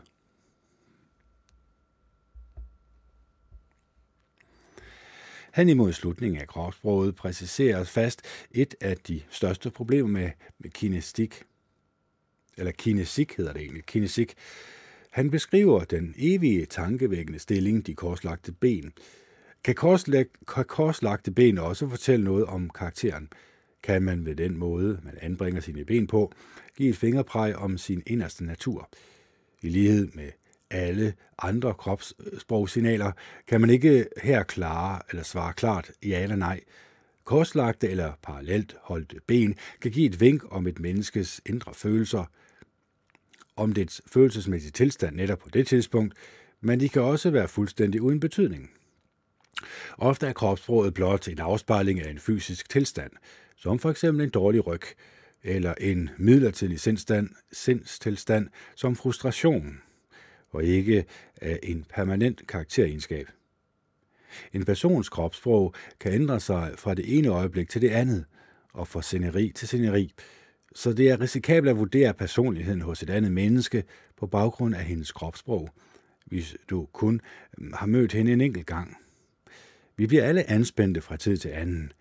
Det betyder ikke, at vi er nogle frygtsomme væsener, men hvis en person synes at være på bristepunktet, hver gang du møder hende, har du sikkert fået øje på en karakteregenskab, eller i hvert fald et tilbagevendende tema i hendes tilværelse, og ikke bare en dårlig dag.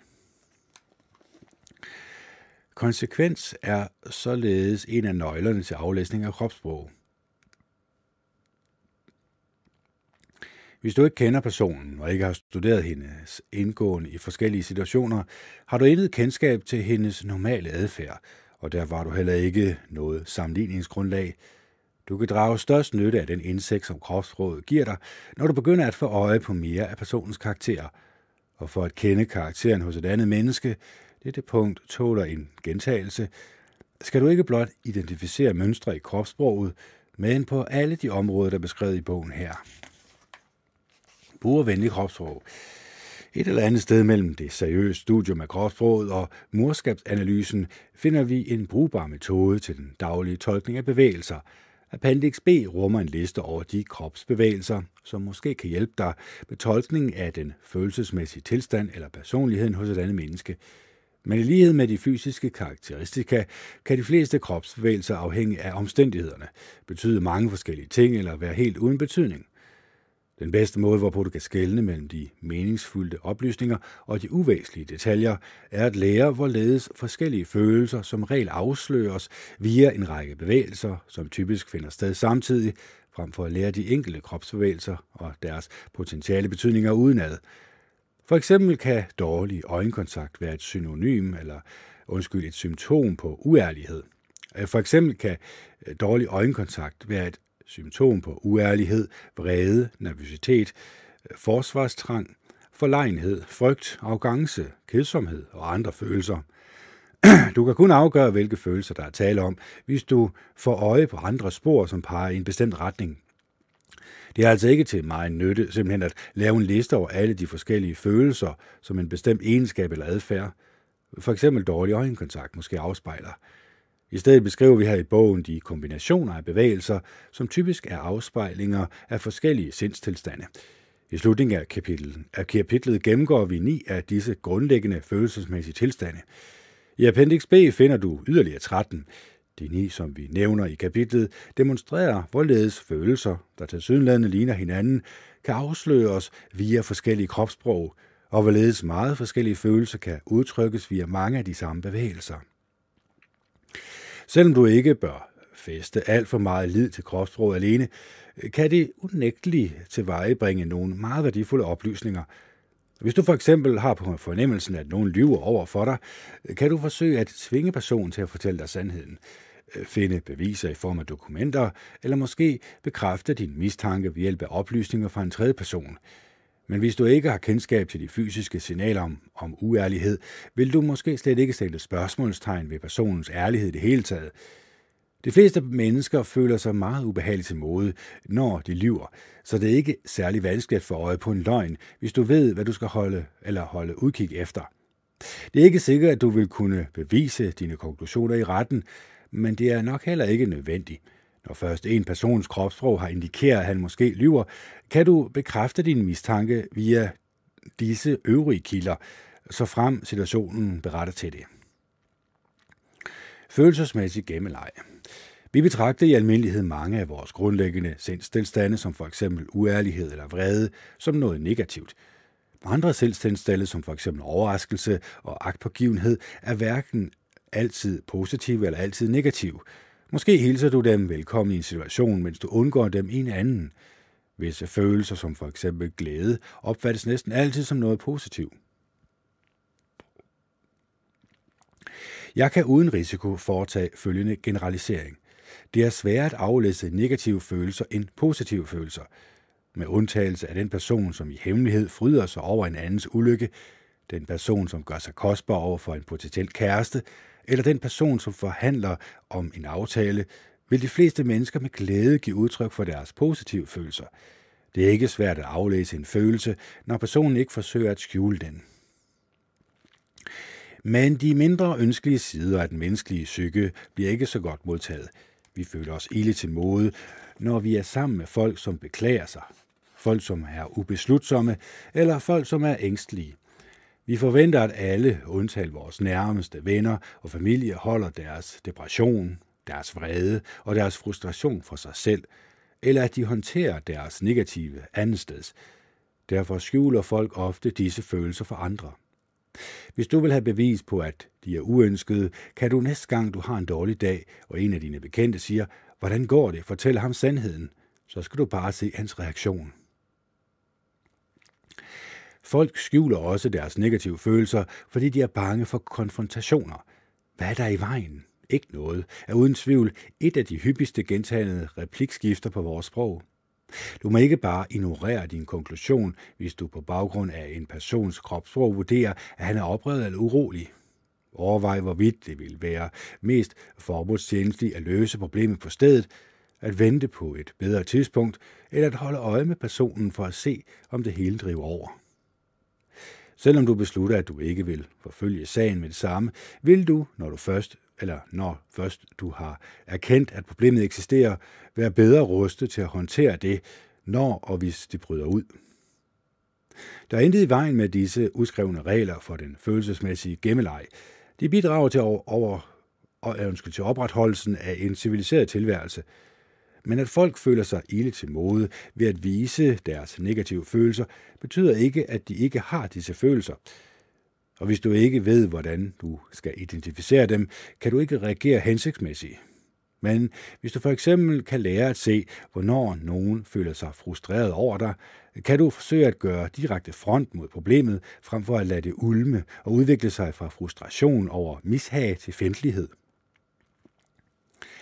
Skønhed ved at vide, hvordan man tolker kropssproget, er, at det er næsten umuligt for folk at skjule deres uacceptable følelser, uanset hvor meget de end forsøger, så frem man ved, hvordan man skal holde udkig efter, eller hvad man skal holde udkig efter. Vi har tidligere nævnt, at selv de mennesker, hvis liv afhænger af, at de fremtræder fattede, afslappede og ærlige i vidneskrænken, ofte forfejler deres mål. Sandheden kommer til syne gennem deres kropssprog, så vanligvis i forening med andre egenskaber. Personen vil ganske enkelt ikke være i stand til at maskere sin følelsesmæssige tilstand, medmindre han er en dygtig skuespiller. Hvis du lærer, hvilke spor der peger mod hvilken grundlæggende følelse, kan du opnå meget mere end blot at veje utilfredshed blandt øh, folk omkring dig. Hvis du studerer de efterfølgende sider, vil du være i stand til at afgøre, øh, hvilken kunde, der lytter opmærksomt til dig, og hvilken kunde, du keder til døde. Du vil kunne skelne mellem den nervøse og den ubeslutsomme medarbejder, mellem den frustrerede og den vrede ven. På samme måde vil du blive mere opmærksom på dit eget kropssprog og de signaler, der øh, sender, eller det sender til andre mennesker, også selvom det kun er deres underbevidsthed, der opfatter dem. Hvis du er opmærksom på kropssproget, kan du bedre finjustere den måde, hvorpå du fremstår for omgivelserne. Når først du forstår, hvor stærkt kropssproget er, og hvad det afslører om dig, kan du måske oven i købet vælge at undgå særligt ømfændelige situationer, hvor du ikke ønsker at blotlægge dine følelser. Det kan medføre, at du beslutter at foretage en telefonopringning frem for at holde et personligt møde, under hvilket du sandsynligvis vil komme til at afsløre for meget. Denne viden er et meget værdifuldt redskab, uanset hvordan du anvender den. Så nu skal vi til at øh, lære at aflæse øh, kropssprog. Vi skal til at lære at aflæse hinanden. Hvad betyder det? Ja, det betyder egentlig det, som forfatteren siger her, at de positive følelser, som vi mennesker har, de er meget nemme at aflæse. Fordi dem har langt de fleste mennesker ingen problemer med at vise. Det er, når det giver sig selv. Men går vi over til de mere negative følelser, øh, hvis en person lyver for eksempel, så kan det være meget svært øh, for et menneske, som ikke er klar over de her øh, kropssprog, de her indikatorer på, at vedkommende lyver. Manglende øjenkontakt kan jo betyde, som der var skrevet her, rigtig mange forskellige ting. Øh, det kan være, at vedkommende er nervøs, øh, men, men man, så, man, man så konkluderer, at vedkommende lyver. Det, det er jo forkert af en. Øh, så, så det skal man jo ligesom, man skal ligesom overveje med sig selv, øh, er det nu en konklusion, jeg kan drage her, eller er det bare en, en ting, jeg lige skal lægge i bunken af øh, vidnesbyrd om den her persons personlighed? Så det er ret vigtigt, at vi som mennesker, vi ikke drager forhastede konklusioner her, fordi det kan komme, komme tilbage og bide os i, i knæhaserne, som man siger. Øh, vi går videre her. Aflæsning af kropssprog. Jeg skal lige have den her ned, for den er ved at være så klar, den her ben her sådan. Aflæsning af kropssprog. På de efterfølgende sider vil vi gennemgå ni typer af kropssprog. Forud for hver gennemgang, jeg skal lige have det lidt længere væk. Forud for hver gennemgang vil du finde et visuelt billede, der er udarbejdet med henblik på at hjælpe dig med at huske, hvilke bevægelser der peger på den enkelte følelse eller egenskab. Vi gennemgår følgende ni sindstilstande.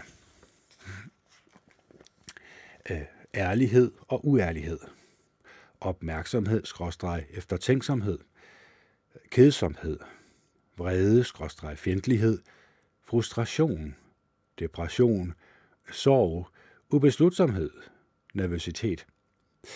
I appendix B finder du arrogance, skråstreg ydmyghed, selvtillid, skråstreg lederskab, forvirring, defensiv adfærd, indtagelse af narkotika og alkohol, forlegenhed, frygt, aversion, lukkethed, skråstreg åbenhed, seksuel eller romantisk interesse, overraskelse, mistænksomhed, skråstreg, skråstreg vantro, bekymring. Disse lister er ikke udtømmende. Mennesket besidder et udtømmeligt reservoir af følelser. Men hvis du lærer at identificere overstående følelser, vil det ikke være så vanskeligt at tolke de øvrige.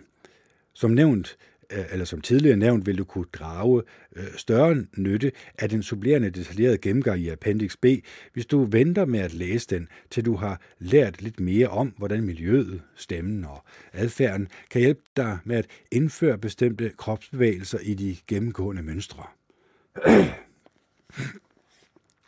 Ærlighed, skråstrej uærlighed. Forestil dig en lille dreng, som overfor sin mor hårdnakket hævder, at det ikke var ham, som tog småkærne ud af kagedåsen. Han kan ikke få sig selv til at se sin mor i øjnene i mere end et øjeblik af gangen. Han står og tripper, mens han stammer, som om han var betalt for det. Ærlige mennesker er generelt afslappede og åbne. Det er uærlige mennesker ikke. Et hvert træk, som viser anspændthed, nervøsitet eller lukkethed, indikerer, at personen muligvis er uærlig. I kapitel 9, Få øje på undtagelserne, vil vi gennemgå karakteregenskaberne hos fire forskellige typer af løgnere. Den lejlighedsvise løgner, den hyppige løgner, vaneløgneren, den professionelle løgner. Det er vanskeligt at afsløre vaneløgneren og den professionelle løgner på baggrund af kropsproget alene – Vaneløgneren er så vant til at lyve, at han måske er ligeglad med, eller ikke helt har indset, at han lyver, og derfor vil han som regel heller ikke vise det. Den professionelle løgner har indstuderet sine løgne så godt, at hans adfærd ikke røber særlig meget. I lighed med narkomaner og alkoholikere vil løgneren sædvanligvis ikke erkende sin brist, men det er ofte let at afsløre en løgn, hvis man ved, hvad man skal holde udkig efter.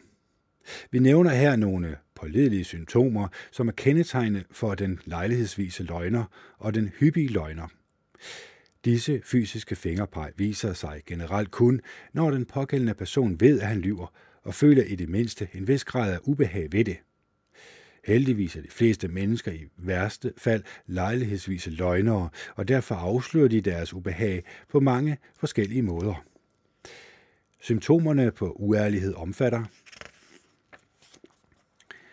man har usikre eller flakkende øjne. Man viser en hvilken som helst afskygning af restløshed. Man taler hurtigt. Stemmen ændrer sig. Man står og tripper eller sidder urolig på stolen. Man viser en hvilken som helst afskygning af nervøsitet. Man viser en overdrevet version af det oprigtige, rynkede øjenbrynsblik. Man sveder. Man ryster. Man foretager en aktivitet, som skjuler øjne, ansigt eller mund, som for eksempel at lægge hånden for munden, mens man taler, at klø sig på næsen eller at blinke med øjnene. Man fugter læberne. Man lader tungen glide hen over tænderne. Man viser upassende familiaritet, som for eksempel skulderklap, øvrige berøringer og påtrængenhed, krænkelse af det personlige territorium.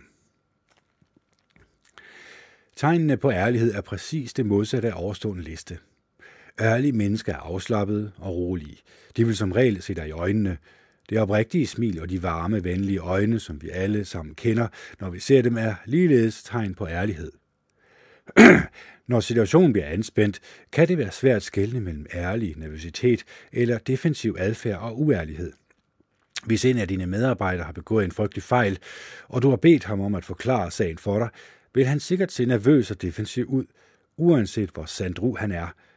Jeg har jagtet i hundredvis af nervøse vidner, og jeg har erfaret, at den sikreste måde, hvorpå man kan spore en løgn i en stressesituation, er at holde øje med deres adfærdsmønstre og søge efter konsekvens og afvielser. Jeg arbejdede for mange år siden på en sag, hvor indehaveren af et ejendomsudviklingsfirma blev sagsøgt for bedrageri af sin kompagnon. Et af hovedvidnerne var en medarbejder, som havde haft et nært samarbejde med begge mænd. Selv under normale omstændigheder var hun en meget nervøs anlagt kvinde, og hun rystede som et el, øh, for det øjeblik, hun aflagde ed. Det er det øjeblik, hvor hun forlod vidneskranken. Hun udviste alle de klassiske tegn på uærlighed. Hun undgik øjenkontakt, hun rystede, hun sad urolig på stolen, og hun fumlede med små papbæger i vindeskranken. Men deraf kunne jeg konkludere, at hun løj, for hvis hun havde været uærlig, ville hun sandsynligvis have virket mere veltilpas under i det mindste et eller en del af sit vidnesudsagn. Da hun for eksempel beskrev sin professionelle baggrund, det faktum, at denne kvindes ubehag var vedvarende, afslørede, at hun var nervøs og ikke nødvendigvis uærlig. Du er nødt til at være meget opmærksom på det normale mønstre hos en person, hvis du skal kunne bemærke en afvielse, når han eller hun lyver.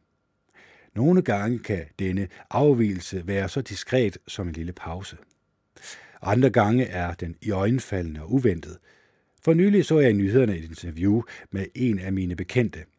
Jeg var næsten sikker på, at hun ville lyve om nogle få særligt omtålige emner, og det gjorde hun også – under størstedelen af interviewet var hun afslappet og ligefrem, men da hun begyndte at lyve, ændrede hendes adfærd så fuldstændig. Hun kastede hovedet bagover, lå vantro og rystede på hovedet.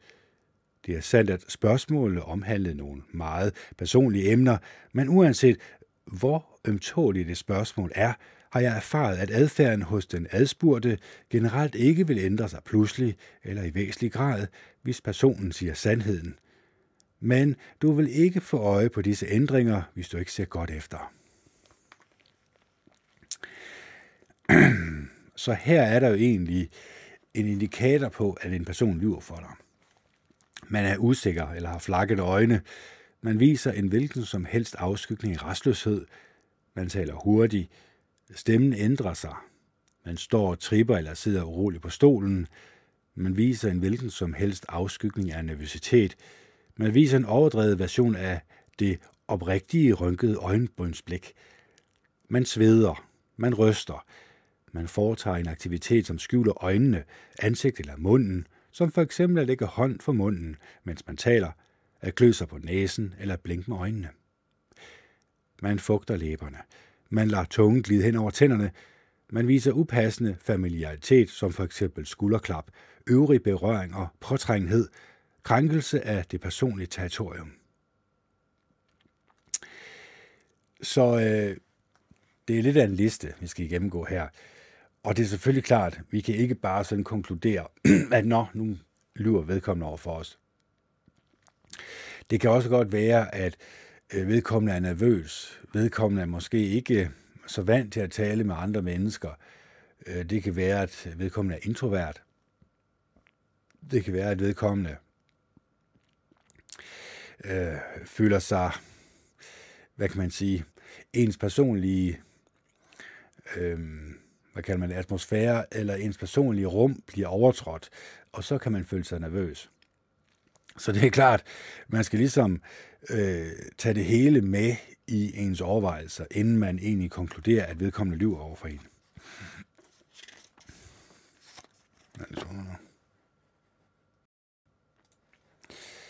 Så øh, kommer vi til opmærksomhed, skråstreg eftertænksomhed. Tænk på en løvinde, der sniger sig ind på sit bytte. Kroppen er i ro, øjnene er fixerede, hun sidder ubevægeligt bortset fra en lille trækning i halen.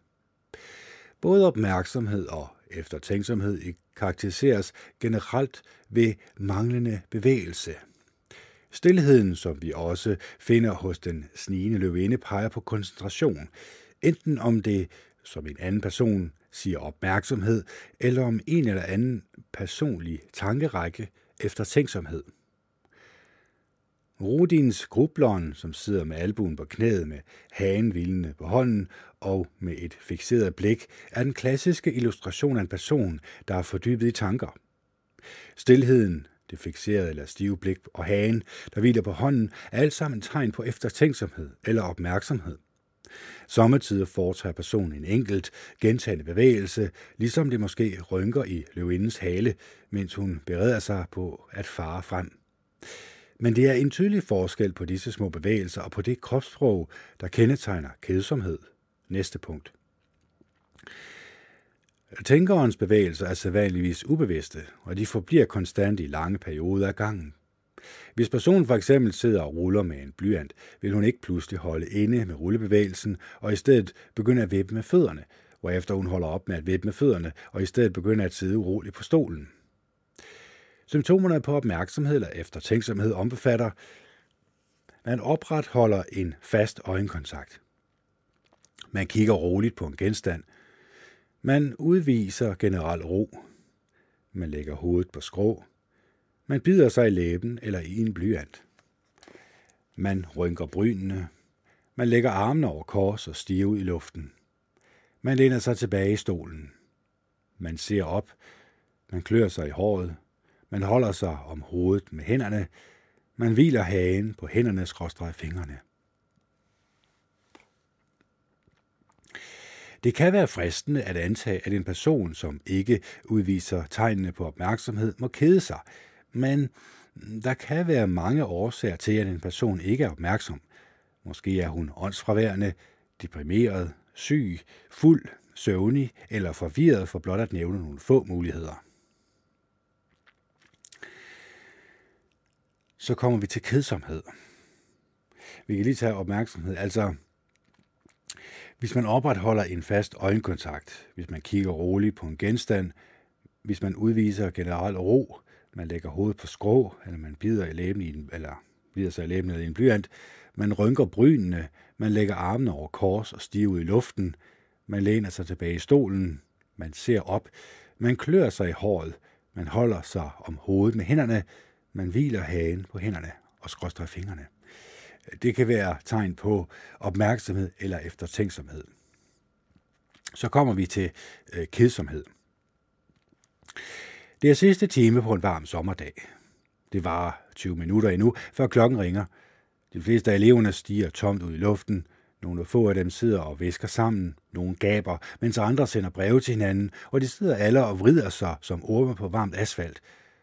Folk, som keder sig, ønsker, at de befandt sig et andet sted og foretog sig andre ting. Jo mindre du interesserer dig for det, som foregår omkring dig, desto mere har du trængt til at rejse dig og gå. Når nogen keder sig og længes efter at være et andet sted, virker det næsten som om hans krop ønsker at bevæge sig hen til det pågældende fantasiområde eller den pågældende fantasiperson. Spændingen mellem tanker og krop er ubehagelig, og derfor forsøger folk, som keder sig, som regel at aflede tankerne med fysisk aktivitet. Måske sidder de bogstaveligt talt og vrider sig i stolen. Symptomerne på kedsomhed omfatter man lader blikket vandre. Man stiger tomt ud i luften. Man ser på sit ur eller på andre genstande. Man sukker tungt. Man gaber. Man lægger ben eller arme over kors. Man trummer med fingrene eller triller med tommelfingrene. Man vipper med fødderne. Man fumler med kuglepenne, briller, papir osv. Man tegner kruseduller. Man vender sin krop bort fra den anden person. Man vender og drejer sig. Man læner sig frem og tilbage i stolen. Man bevæger hovedet fra side til side. Man ruller med øjnene. Man trækker sig, undskyld, man strækker sig. Man støtter hagen i hænderne, mens man kigger rundt i lokalet. Man piller ved sine fingernegle eller sit tøj. Man forsøger at foretage sig noget andet. Kedsomhed er en af de tilstande, der er ret så vanskelig at skjule. Mange af de signaler, som vi netop har nævnt, er i virkeligheden forsøg på at holde sig vågen eller opmærksom. Sommetider er den person, der keder sig ganske enkelt nødt til at gabe eller strække sig for ikke at falde i søvn. Det kræver et behageligt talent at virke opmærksom og interesseret. Undskyld, det kræver et betragteligt talent at virke opmærksom og interesseret, når man faktisk keder sig. Hold udkig efter et eller flere af disse afslørende træk, hvis du frygter, at du keder andre. Og hvis du selv keder dig, og ikke ønsker at vise det, skal du forsøge at sidde stille. Vrede-fjendtlighed. Forestil dig en rygende arg baseballtræner og en dommer i defensiven. Brystkasserne er skudt frem, tænderne er bidt sammen, ansigterne er vrede, undskyld, ansigterne er røde, Trænerens arme pisker rundt i luften, mens dommerens arme resolut er lagt over kors. vrede manifesterer sig som regel på en af følgende tre måder. Aggression, defensiv adfærd eller tilbagetrækning. Det er sædvanligvis svært at overse en aggressiv vrede, som den baseballtræneren lægger for dagen. Men de fleste mennesker føler utilpashed ved at give udtryk for deres vrede, så det er meget vigtigt også at holde nøje udkig efter defensiv adfærd og tilbagetrækning. Nedenfor følger nogle tegn på alle øh, tre typer af vrede. Man er rød i hovedet. Man lægger arme, ben eller ankler over kors. Man anbringer hænderne på hofterne. Man trækker vejret kort eller hurtigt. Man gentager visse sætninger mange gange. Man peger. Man taler hurtigt. Man foretager hurtige bevægelser. Man er anspændt. Man bider tænderne sammen. Man presser læberne sammen. Man skuler eller har et stivnet udtryk i ansigtet. Man har en stiv kropsholdning. Man ryster. Man knytter hænderne. Man foretager frustrerede, næsten ukontrollerede armbevægelser. Man lærer en falsk eller sarkastisk latter. En person, som er ekstremt vred, vil måske give udtryk for sin vrede ved at krænke en anden personlig territorium og på det nærmeste springe på ham. Måske vil han skyde ansigtet, underkæben eller brystet frem, ligesom den vrede øh, træner, ovenfor, øh, eller træner ovenfor. Eller også skuler han måske anspændt, som om han forsøger at nedstige nogen. En defensiv person vil måske en defensiv person vil måske bide tænderne sammen, lægge armen over kors, skule vredt eller presse læberne sammen. Men du vil sikkert hverken se hurtige kropsfælser, rødmen eller ændringer i vejrtrækningen. Personen vil heller ikke udvise den mere aggressive adfærd, der er beskrevet i det foregående afsnit. I stedet vil du se en stivnen, som om hun er blevet hærdet for at beskytte sig selv. Hun vil trække armene tættere ind til kroppen og anbringe dem mellem jer. Hun vil få et bestemt udtryk i ansigtet. Ofte vil hun vende blikket bort for at undgå øjenkontakt, eller for at undgå direkte øjenkontakt.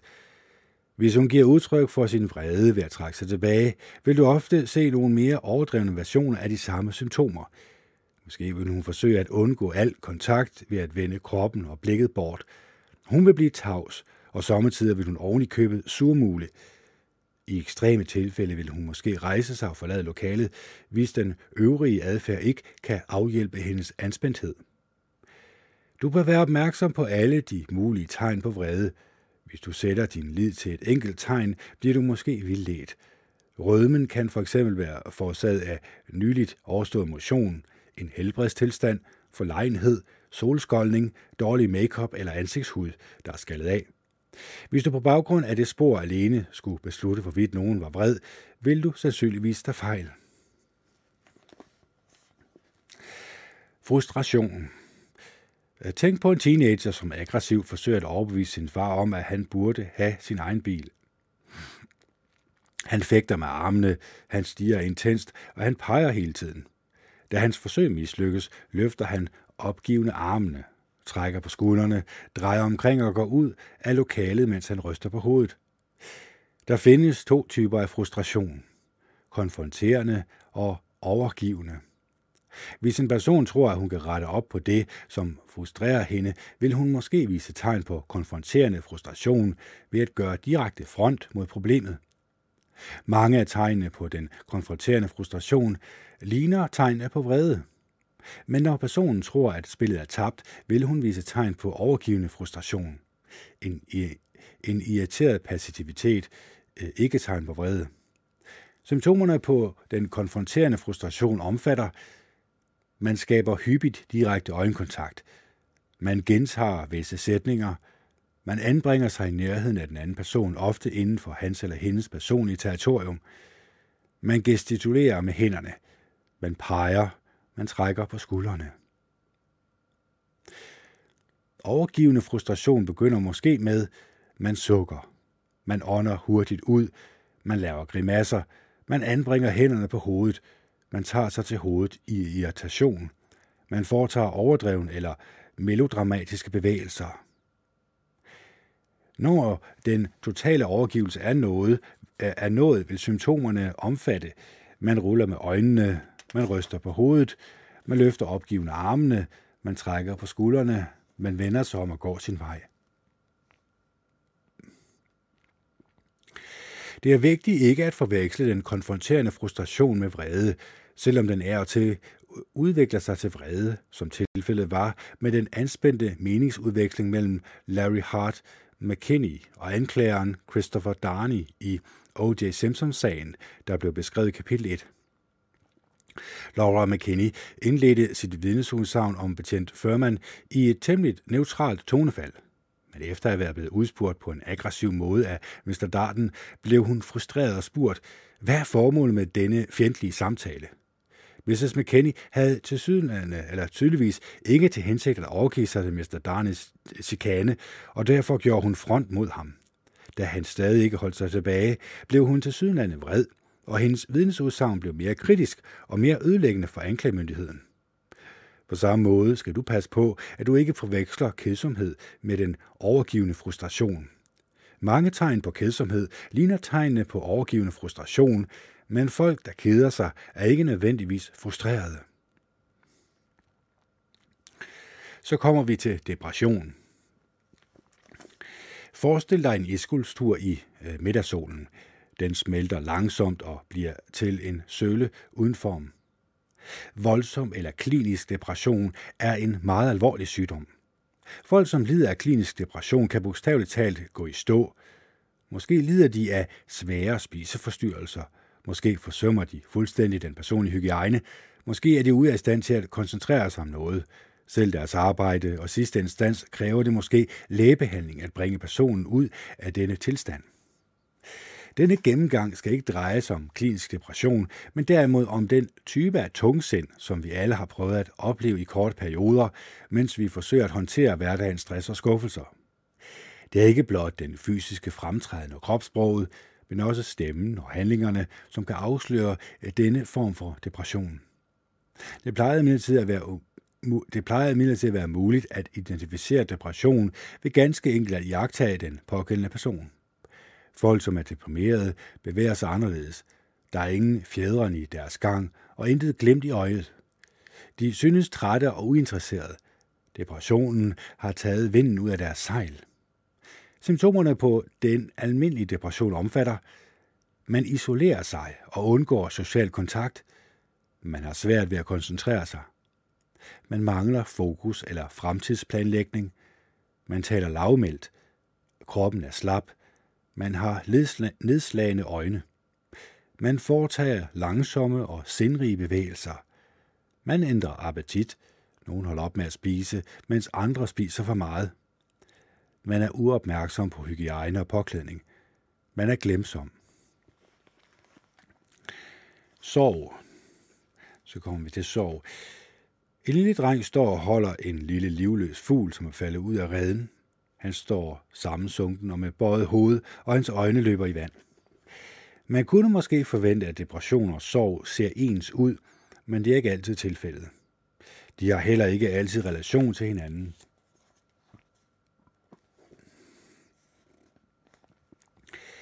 Depression er ikke nødvendigvis afstedkommet af sorg, og det er ikke alle sørgende mennesker, som optræder deprimeret. Du risikerer at misforstå den følelsesmæssige tilstand hos en anden person, hvis du udelukkende fokuserer på det kropssprog, der er almindeligt forekommende i begge kategorier. Sorg kan føre til relativt modstridende typer adfærd. Som oftest har sørgende personer mistet deres positive energi, og det afspejles i deres udseende og deres kropssprog. Deres tab har en tendens til at dominere deres sind og overskygge de fleste andre følelser.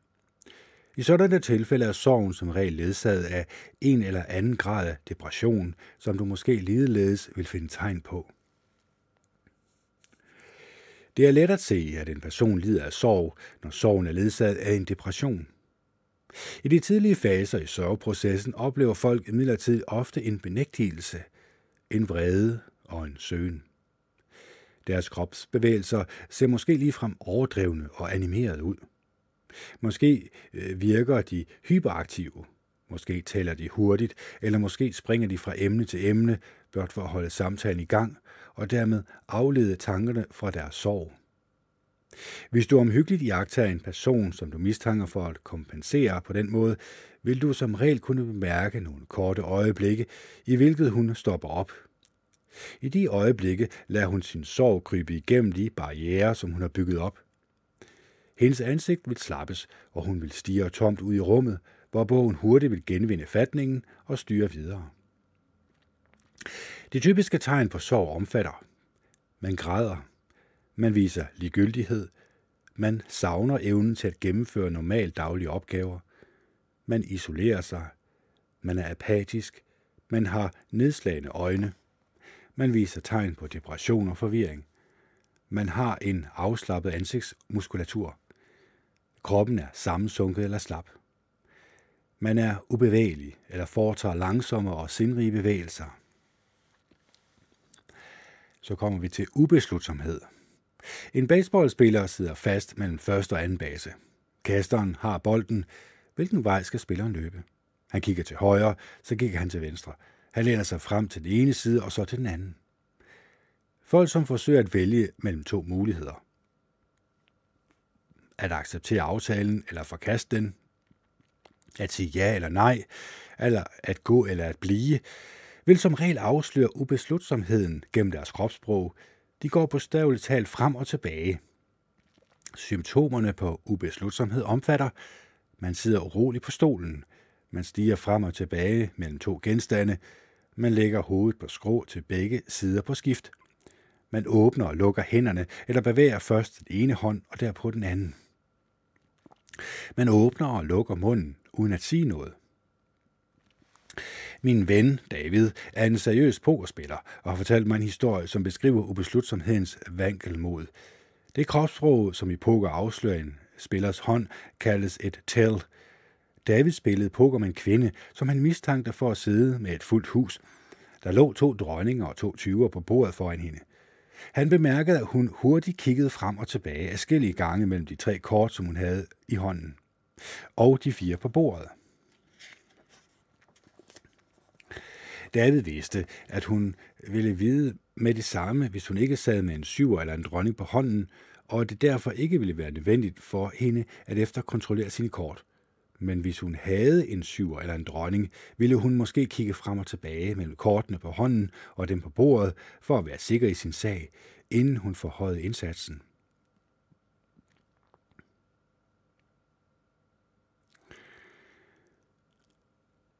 Den slags havde han været vidne til mange gange tidligere.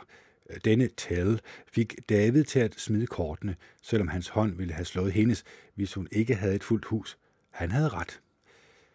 David har fortalt mig, at mange pokerspillere, der spiller om høje indsatser, interessant nok bærer solbriller, selvom lokalet kun er svagt oplyst, så deres modstandere ikke kan se selv det mindste øh, ufrivillige glimt i øjnene – de bruger oven i købet fakter, øh, når de beder om flere kort, så deres stemme ikke bedrager dem.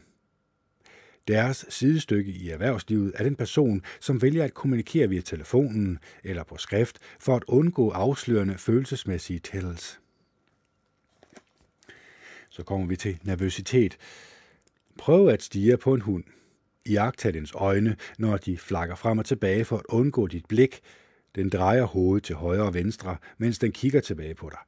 Den flytter vægten fra ben til ben. Måske rykker det i dens hale, eller måske vender den kroppen bort.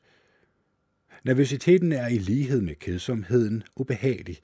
Den nervøse person kræver distraktioner for at afhjælpe dette ubehag, og dem skaber han med sine kropsbevægelser.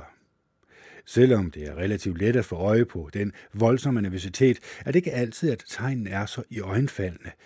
Jeg kan for eksempel huske et vidne, som ved første øjekast så ud, som om hun var fuldstændig afslappet. Ingen rysten, ingen truppen med fingrene, ingen uro i stolen. Men under hendes vidnesudsagn rakte hun gentagende gange ud efter vandkanden, hældte forsigtigt vand i sit glas og drak eftertænksomt. Jeg tror, at hun drak 4 liter vand. Måske var hun bare tørstig men det tvivlede jeg på. Jeg konkluderede, at hun var nervøs, og at hun kanaliserede sin nervøsitet over i vandritualet, for ikke at afsløre den på mere i øjenfaldende måde. En nervøs person har brug for at få afløb for sin nervøse energi. I pokerspillerens verden, hvor tolkning og maskering af følelser er en forudsætning for succes, er det almindeligt at ryge. Rygningen giver fysisk udløsning for spillerens nervøsitet og forhindrer, at andre og mere tydelige tegn sniger sig frem. Eftersom flere og flere casinoer og spillelokaler indfører rygeforbud, kommer mange kortspillere til at afsløre ting, som de førhen var i stand til at skjule. Den nervøse energi, der blev opslugt af rygningen, flyder nu over på andre måder. Almindelige symptomer på nervøsitet omfatter øjnene farer frem og tilbage. Kroppen er anspændt. Man krummer sig sammen. Man flytter vægten fra side til side. Man vipper på stolen. Man lægger armene eller ben over kors. Man trummer med hænderne, fingrene eller fødderne. Man retter på eller piller ved blyanter, bæger, briller, smykker, tøj, negle, hår, hænder osv. Man vrider hænderne. Man rømmer sig. Man hoster nervøst.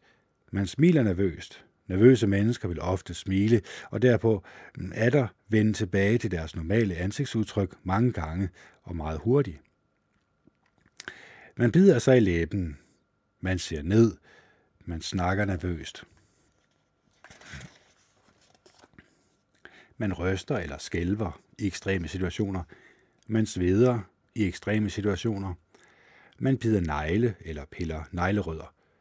Man stikker hænderne i lommerne. Man drejer overkroppen fra side til side. Man bliver tavs.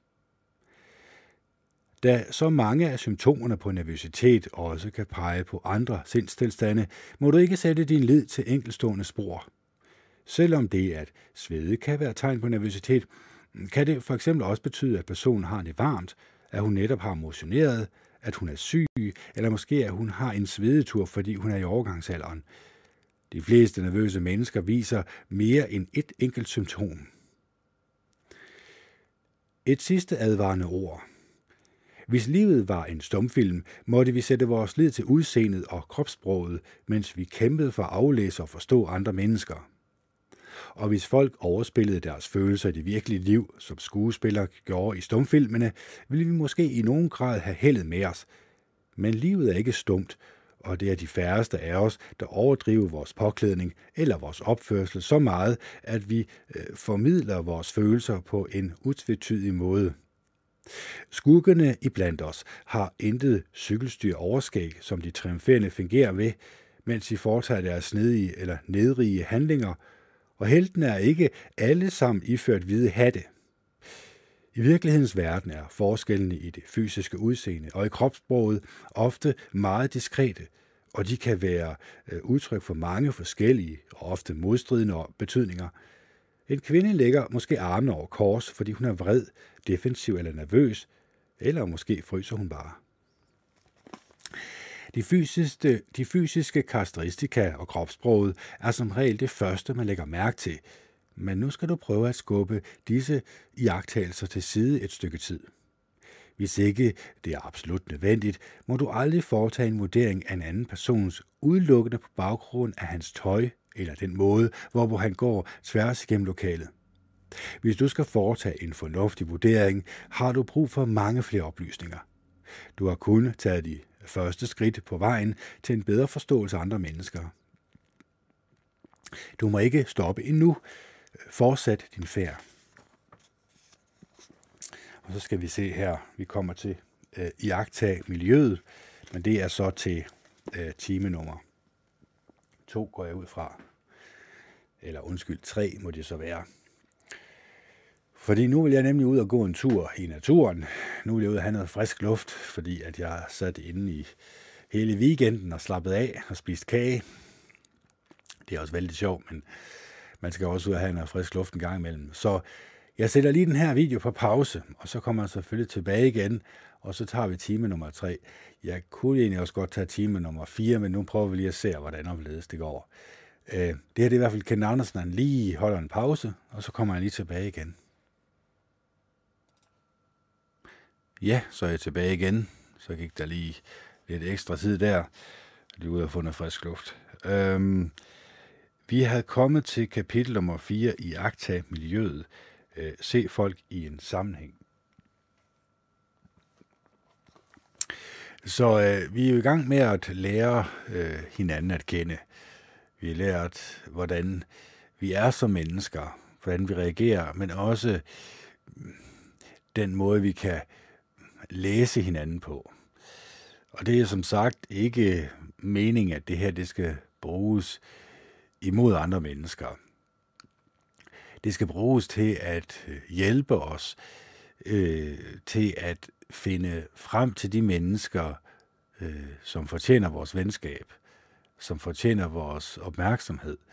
Fordi det er jo klart, at hvis jeg som menneske har sagt nej tak til skraldespanden, gør alt, hvad jeg kan for at øh, søge det gode i mig selv, men også opdyrke de her gode, positive egenskaber i mig selv, så er det også rarest, hvis jeg er venner med nogen, som har lignende positive egenskaber. Og det har vi selvfølgelig i mere eller mindre grad, men det er ret vigtigt, at jeg selvfølgelig, ja, hvad kalder man det, lige børn leger bedst, at jeg selvfølgelig også finder mennesker, som er like-minded, som har øh, det samme mål i livet. Øh, så hvis du er et menneske, som ønsker at lære andre mennesker at kende, ønsker at, som sagt, øh, lære at aflæse andre og forudse deres adfærd, men også at du ønsker at, øh, at lære noget om dig selv selvfølgelig. Det er jo klart, hvis vi øh, konstant øh, kigger i skraldespanden og konstant bliver bombarderet med nyheder, og måske også med Instagram og Twitter og, og Facebook og alt det andet skrald, ja, så lader vi jo udefra kommende ting påvirke os. Man kan sige, det gør I selvfølgelig også nu, når I lytter til min podcast. Øhm, men jeg synes jo også, at det er en øh, god ting at lade sig blive påvirket af andre mennesker, som har mere livserfaring, end jeg har, som har brugt, man kan egentlig godt sige, jeg sparer jo egentlig øh, 20, 25 års øh, studering af jura, og så øh, øh, al den erfaring, som vedkommende her har lagt i den her bog. Så jeg kan egentlig sige, at jeg i løbet af meget, meget kort tid, hvis jeg nu tager de her ting til mig, som øh, forfatteren gerne vil have, jeg skal lære, jamen, så kan jeg egentlig meget hurtigere øh, få den viden, en øh, vedkommende her, som har måske brugt 25-30 år af sit liv på at øh, lære andre mennesker at kende, lære deres personlighed at kende, lære deres kropssprog at kende, øh, så kan jeg egentlig speede processen op øh, i mig selv. Og det er ikke ens betydende med, at jeg kommer til at være en 100% øh, menneskekender. Det bliver lidt svært. Men øh, jeg kan lære noget om mig selv, og i den proces, der kan jeg også lære noget om andre mennesker. Og så kunne det jo tænke sig, at jeg som menneske kunne komme øh, tættere på mine medmennesker. At jeg kunne øh, få et nært og dybere forhold til mine medmennesker, øh, sådan at vi kunne opdyrke det her samfund, som jeg nu har snakket om i næsten to timer nu. Øh, fordi det kunne jo være rart nok, hvis vi øh, som borgere i et samfund gik uden for vores dør, og så oplevede vi en øh, frihed, som vi måske ikke engang troede mulig, at vi opdagede, at øh, andre mennesker også havde positive tanker hele dagen om os selv og om andre mennesker, øh, eller om sig selv og andre mennesker, øh, at de gjorde en aktiv indsats for at højne deres mulighed for, at øh, deres indre stemme, de inderste tanker, øh, kunne være positive, kunne være opløftende, øh, kunne være berigende i deres liv, kunne være noget, som kunne få livskvaliteten til i endnu højere grad at blomstre. Så skal man jo nødvendigvis være frasorterende. Det bliver man nødt til at indrømme over for sig selv. Det gjorde jeg for 7-8 år siden. Øhm, og det har jo gjort, at jeg øh, i det arbejde, som jeg nu også synes, jeg har øh, gennemgået øh, ved mig selv, har jeg kommet til den konklusion, at jeg har brug for universets skaber til at øh, køre mig i den rigtige retning, eller drive mig i den rigtige retning. Øh, fordi han ved jo, hvad vi mennesker vi har brug for. Han har skabt os, som jeg har sagt tidligere, vil gerne sige igen, alle 7,8 milliarder mennesker. Vi stammer jo alle sammen fra det samme sted. Vi stammer fra et æg og en sædcelle, som så også stammer fra et æg og en sædcelle, som så også stammer fra et æg og en sædcelle, osv. osv. Det vil sige, at vi stammer fra noget, som kunne placeres på toppen af knapnålshovedet. Det kunne så også placeres på toppen af knapnålshovedet. Det er vores far og vores mor. Og det kunne så også placeres på toppen af knapnålshovedet. Det er vores bedste far og bedstemor og så videre, og så videre, og så videre. Øh, det er jo rimelig intelligent lavet. Derfor kan jeg jo se, at der er en intelligent skaber bag det her skaberværk. Den her blomst, som jeg nu ikke lige kan huske navnet på, den er selvfølgelig øh, skabt af en eller anden. Øh, det er hyperintelligent skabt, det her. Øh, og hver eneste gang øh, foråret kommer og sommeren kommer, så vil der hver eneste gang, eller i hvert fald i 9.900.000 tilfælde, blive skabt sådan en blomst, der er magen til. Det vil sige, at den er gul i midten og hvide blade. Så øh, det her med at få øjnene op for, at der er en skaber, det er utrolig vigtigt. Fordi det gør selvfølgelig også, at vi ved, at der er en, vi kan vi kan stå til regnskab overfor, men også en, vi kan glæde. Det er nok det, der er det vigtigste. At vi kan få et nært og fortroligt forhold til Jehova Gud, når vi beder til ham og afslutter vores bøn med Jesu Kristi navn, så vi anerkender, at Jesus Kristus døde og blev opstået, opstået fra de døde og er nu øh, konge i Guds rige. I den proces, jamen, der bliver vi også mindet om, at vi også får en opstandelse. Altså når vi dør, så får vi en opstandelse, det gør vi alle sammen, uanset hvordan vi nu har opført os. Øh, det jeg så prøver at forklare, det er, det er jo ikke sikkert, at vi bliver placeret lige præcis samme sted, eller i samme grupper, når vi får en opstandelse.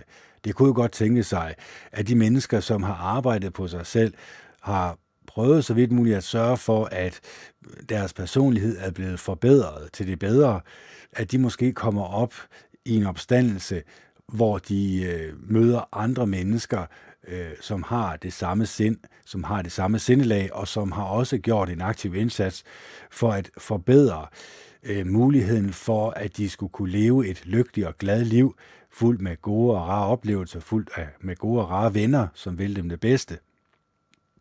Det kunne godt tænke sig, at det allerede nu kunne lade sig gøre, at skibe køen, så at sige, eller i hvert fald at få placeret sig selv et sted, hvor at muligheden for, at når vi dør, og så får den her opstandelse, så kunne det godt tænke sig, at vi vågner op øh, et øh, meget smukt sted, eller vi vågner op fuldt øh, fuld med andre positive mennesker med positive egenskaber.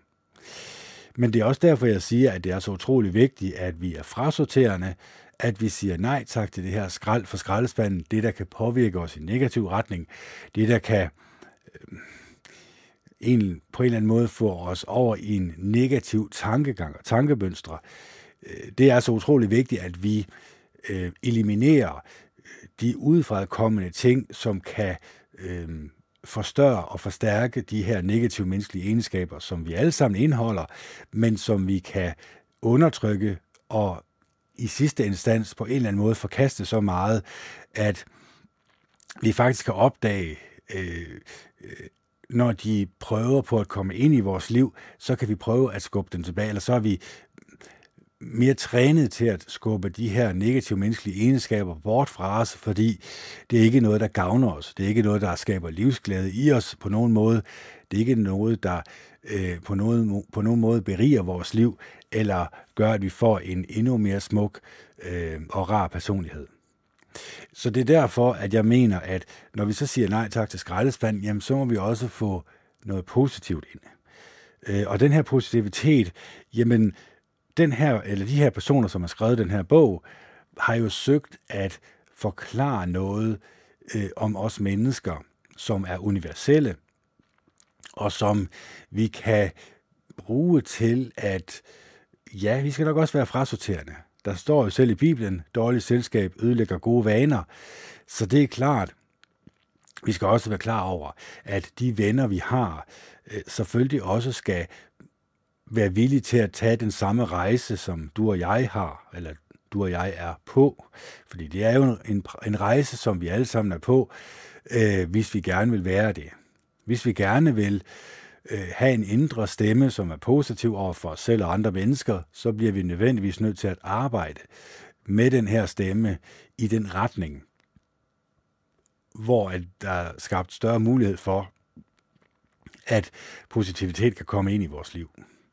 Så øh, vi skal videre i teksten, som vi siger. Øh, vi kører i hvert fald videre i teksten her. Så vi skal iagtage miljøet. Se folk i en sammenhæng. Øh, forestil dig, at du er en af deltagerne i The Sherlock Holmes Show. Du og dine meddeltagere bliver ladt alene på en eller andens kontor og får 10 minutter til at få øje på de flest mulige oplysninger om ham. Målet med lejen er at afprøve dine iagttagelsesevner og dit deduktive resonemang. Når tiden er gået, bliver du bedt om at fortælle publikum så meget som muligt om den mand, som arbejder på det pågældende kontor. Ud fra fotografierne på skrivebordet erfarer du, at han er gift med en ung kvinde, og han har to børn, en dreng på cirka 10 år og en pige på cirka 6. Du, du bemærker også, at nogle af fotografierne er blevet taget hos en professionel og dyr fotograf. Det antyder, at manden er en anelse øssel og meget stolt af sin familie. Et af de øvrige fotografier viser familien, der står på ski. På et andet fotografi er de på stranden. Manden må være aktiv og sportslig. Du får også øje på et diplom fra øh, psykologistudiet på et lokalt universitet. En lille papirvægter bærer logoet fra den, den lokale handelskammer, og dermed antyder, at han er borgerligt orienteret, ligger oven på en sirlig stak papir. Resten af miljøet er lige så ordentlig. Han er velorganiseret og pertændelig. Et hjørne står en række tekstbøger om samfundsvidenskab på universitetsniveau. Måske er han professor. Moderne kunst i stærke farver pryder væggen og er komplementerer på en smagfuld måde de moderne polerede danske møbler. Han er elegant, tjekket og interesserer sig for det indtryk, han gør på andre mennesker. Da du har undersøgt disse og de dusinvis af supplerende spor i lokalet, fra farven på væggene til den type kuglepen, som han bruger, føler du næsten, at du kender manden. Da du vender tilbage til studiet, har du indsamlet så mange oplysninger, at du er sikker på, at tilskuerne vil gispe af forbløffelse over din fabelagtige jagttagelses- og deduktionsevne. Overraskende nok har alle de øvrige deltagere klaret sig mindst lige så godt. Og det er endnu mere bemærkelsesværdigt, at de alle er nået frem til nogle meget ensartede konklusioner om manden. I denne kunstige situation har I været motiveret af konkurrencen, og derfor har I været meget overvågne. Resultaterne taler for sig selv. Og nu tilbage til virkelighedens verden. Hvor mange oplysninger tilegnede du dig via miljøet sidste gang du befandt dig i nogens hjem eller på nogens kontor for første gang? Lad du mærke til fotografierne, deres emne og kvalitet, deres rammer, Bemærkede du nogle særprægede egenskaber ved nipstingene eller ved møblerne? Tænkte du over, hvorledes udsmykningen, møblernes placering eller andre egenskaber ved miljøet afspejlede personligheden, værdinormerne eller livserfaringen hos den pågældende person? Hvis du er, som folk er flest, var du sikkert ikke særlig opmærksom. Det er lige så sandsynligt, at du ikke har tænkt ret meget over det billede, som dit eget hjem eller dit kontor fremviser over for de mennesker, som kommer ind ad din dør. Men for folk, som ved, hvad de skal kigge efter, er dit miljø en rig kilde til oplysninger om din personlighed, dine værdinormer og din livsstil. En persons miljø kan give nogle fingerpræg om hendes job, hendes uddannelse, hendes fritidsinteresser, hendes religion, hendes kultur, hendes ægteskabelige og familiemæssige status, hendes politiske tilhørsforhold, hendes venner, hendes prioriteringer og hendes velstand. Og miljøet kan, hvad der er endnu vigtigere, rejse tvivl om eller uddybe det, som du allerede har erfaret om personen på baggrund af hendes personlige udseende og hendes kropssprog. Hvorvidt hun er flamboyant eller konservativ, praktisk eller øssel, egoistisk eller beskeden – ordentlig eller rodet, tjekket eller traditionel og meget andet. Det er let at få øje på sporene i miljøet. Men de er der jo bare. Og de fleste af os elsker jo alligevel at udforske andre menneskers omgivelser. Som børn lærer vi måske, at vi ikke skal stikke vores næse i andre sager, men nysgerrighed er simpelthen en del af den menneskelige natur. Desuden behøver du ikke at rode rundt i nogens undertøjskuffe for at få noget at vide om ham. Da du kan lære så meget af miljøet omkring personen, skal du forsøge at opretholde koncentrationen, når du bevæger dig ind i det, i særdeleshed i begyndelsen, når du er ved at lære personen at kende. Frem for alt søger du efter nogle mønstre, som kan afsløre personens sande natur. Du skal som altid være særlig opmærksom på afvielserne, ekstremerne og behørigheden. Vi tilbringer det meste af vores tid enten i hjemmet eller på arbejdspladsen. Det er ikke overraskende, at begge miljøer kan være ekstremt afslørende. Du kan ikke danne dig det mest fuldendte billede af en person, hvis du ikke kan studere begge miljøer og sammenligne dem med hinanden. Vores arbejdsplads, vores kontor, vores firmabil, vores garderobe fortæller alt sammen en historie. Men måske fortæller vores hjem noget helt andet, eftersom de fleste af os har mere kontrol over hjemmet end over arbejdspladsen. En bog om moderne kunst vil sandsynligvis være et mindre afsøgende spor i venteværelset hos din forsikringsagent, end den vil være i hans dagligstue derhjemme. En hver uoverensstemmelse mellem det billede, som en person fremviser i offentligheden, og det, som bliver afsløret i mere private omgivelser, kan være en øjenåbner. Du kan for eksempel erfare meget om en mand, hvis hans bil og hans påklædning på arbejdspladsen er dyr, elegant og ulasteligt vedligeholdt, men du vil se et andet eller helt andet billede, hvis du også ved, at hans hjem er beskedent, rodet og ikke, ikke det mindste elegant. Hvis du opdager, at han næsten aldrig har gæster, kan du måske antage, at han går højt op i at gøre indtryk på andre. Han har valgt at bruge sine penge og sin opmærksomhed på de aspekter af sig selv, som andre mennesker jævnligt vil se. Den kendskærning, at han føler sig godt ved tilpas ved at tilbringe sin fritid i et beskedent og rådet hjem, understreger den sandsynlighed, at han går op i udseendet frem for blot at sætte pris på de finere ting i tilværelsen. Du ville få endnu mere at vide om ham, hvis du traf hans kone og hans to børn, og opdagede, at deres garderobe ikke var nær så elegant som hans. Det kunne være et signal om, at han foretrækker at bruge pengene på sig selv frem for sin familie. Måske vil du konkludere, at han er selvcentreret og oven i købet egoistisk. I dette kapitel vil vi beskrive, hvordan du kan lære mere om en person ved at studere hans arbejdsplads, hans hjem og selv hans bil – vi vil afsløre de mest meningsfulde aspekter af disse miljøer. Du vil ligeledes høre om den potentiale betydning af det sted, hvor personen vælger at mødes med dig, og du vil opdage, hvorfor de menneskelige omgivelser, de mennesker, som vi omgås, er så afslørende. Aflæsning af miljøet på arbejdspladsen. Kendskab til aflæsning af kollegernes arbejdspladser øh, kan afgjort hjælpe dig med at udvikle dine relationer på jobbet ud fra øh, fingerpegene i miljøet, kan du erfare, hvem der har den samme smag og de samme værdinormer som du. Afgør, hvilke kolleger, der med størst sandsynlighed vil være velorganiseret og pålidelige, og måske oven i købet konkludere, hvem der er meget engageret i sit arbejde, og hvem der bare slår tiden ihjel. Men det kan også være nyttigt at aflæse miljøet på arbejdspladsen hos folk, som ikke er kollegaer til dig. Mange af øh, dine første møder med andre mennesker, dit apotek, din mekaniker, inspektøren på din børns skole, finder sted på øh, deres arbejdsplads. Det, som en person har valgt at beskæftige sig med, og karakteren af miljøet om, omkring hende, kan give dig mange fingerpeg om hendes personlighed, som du kan vurdere i sammenhæng med hendes udseende og hendes adfærd. Arbejdspladsens beliggenhed – hvis man er ansat et eller andet sted, har man som regel ikke noget at skulle have sagt i forbindelse med virksomhedens beliggenhed, men man vælger selv sin bopæl. En person, som køber en ejerlejlighed i midtbyen for at være i nærheden af sin arbejdsplads, afslører måske en hel del om sig selv. Det gælder i særdeleshed, hvis han har børn, og han kan vælge at slå sig ned i forstederne. I forstederne har børnene måske bedre mulighed for at lege udenfor og deltage i andre aktiviteter – men far kan tilbringe mere tid på arbejdspladsen, hvis han ikke må køre så langt til og fra virksomheden.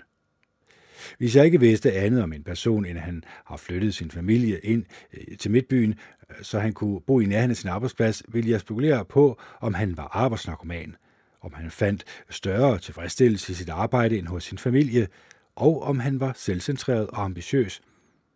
Denne vurdering er meget streng, og jeg ville ikke på nogen måde lade mig påvirke af den, medmindre jeg kunne indsamle en tilstrækkelig mængde af bekræftigende oplysninger fra andre kilder. Når det kommer til stykket, kan det jo være, at han og hans kone er enige om, at midtbyens kulturelle muligheder er vigtigere for deres børn, og at en kortere afstand mellem hjem og arbejdsplads vil give din far mere fritid, som han kunne tilbringe sammen med sin familie. Arbejdspladsen, arbejdspladsens beliggenhed kan være meget mere afslørende, hvis personen er selvstændig erhvervsdrivende. For eksempel har succesfulde advokater i storbyerne almindeligvis kontor på de øverste etager i de store bygninger i centrum. Når jeg møder en advokat, som har valgt et alternativ, som for eksempel et øh, gammelt viktoriansk hus i en forstad i nærheden sit hjem, begynder mine følehorn at vrikke. Jeg kan ikke lade være med at tænke på alle de mulige årsager til, at hun har valgt et kontor med denne beliggenhed.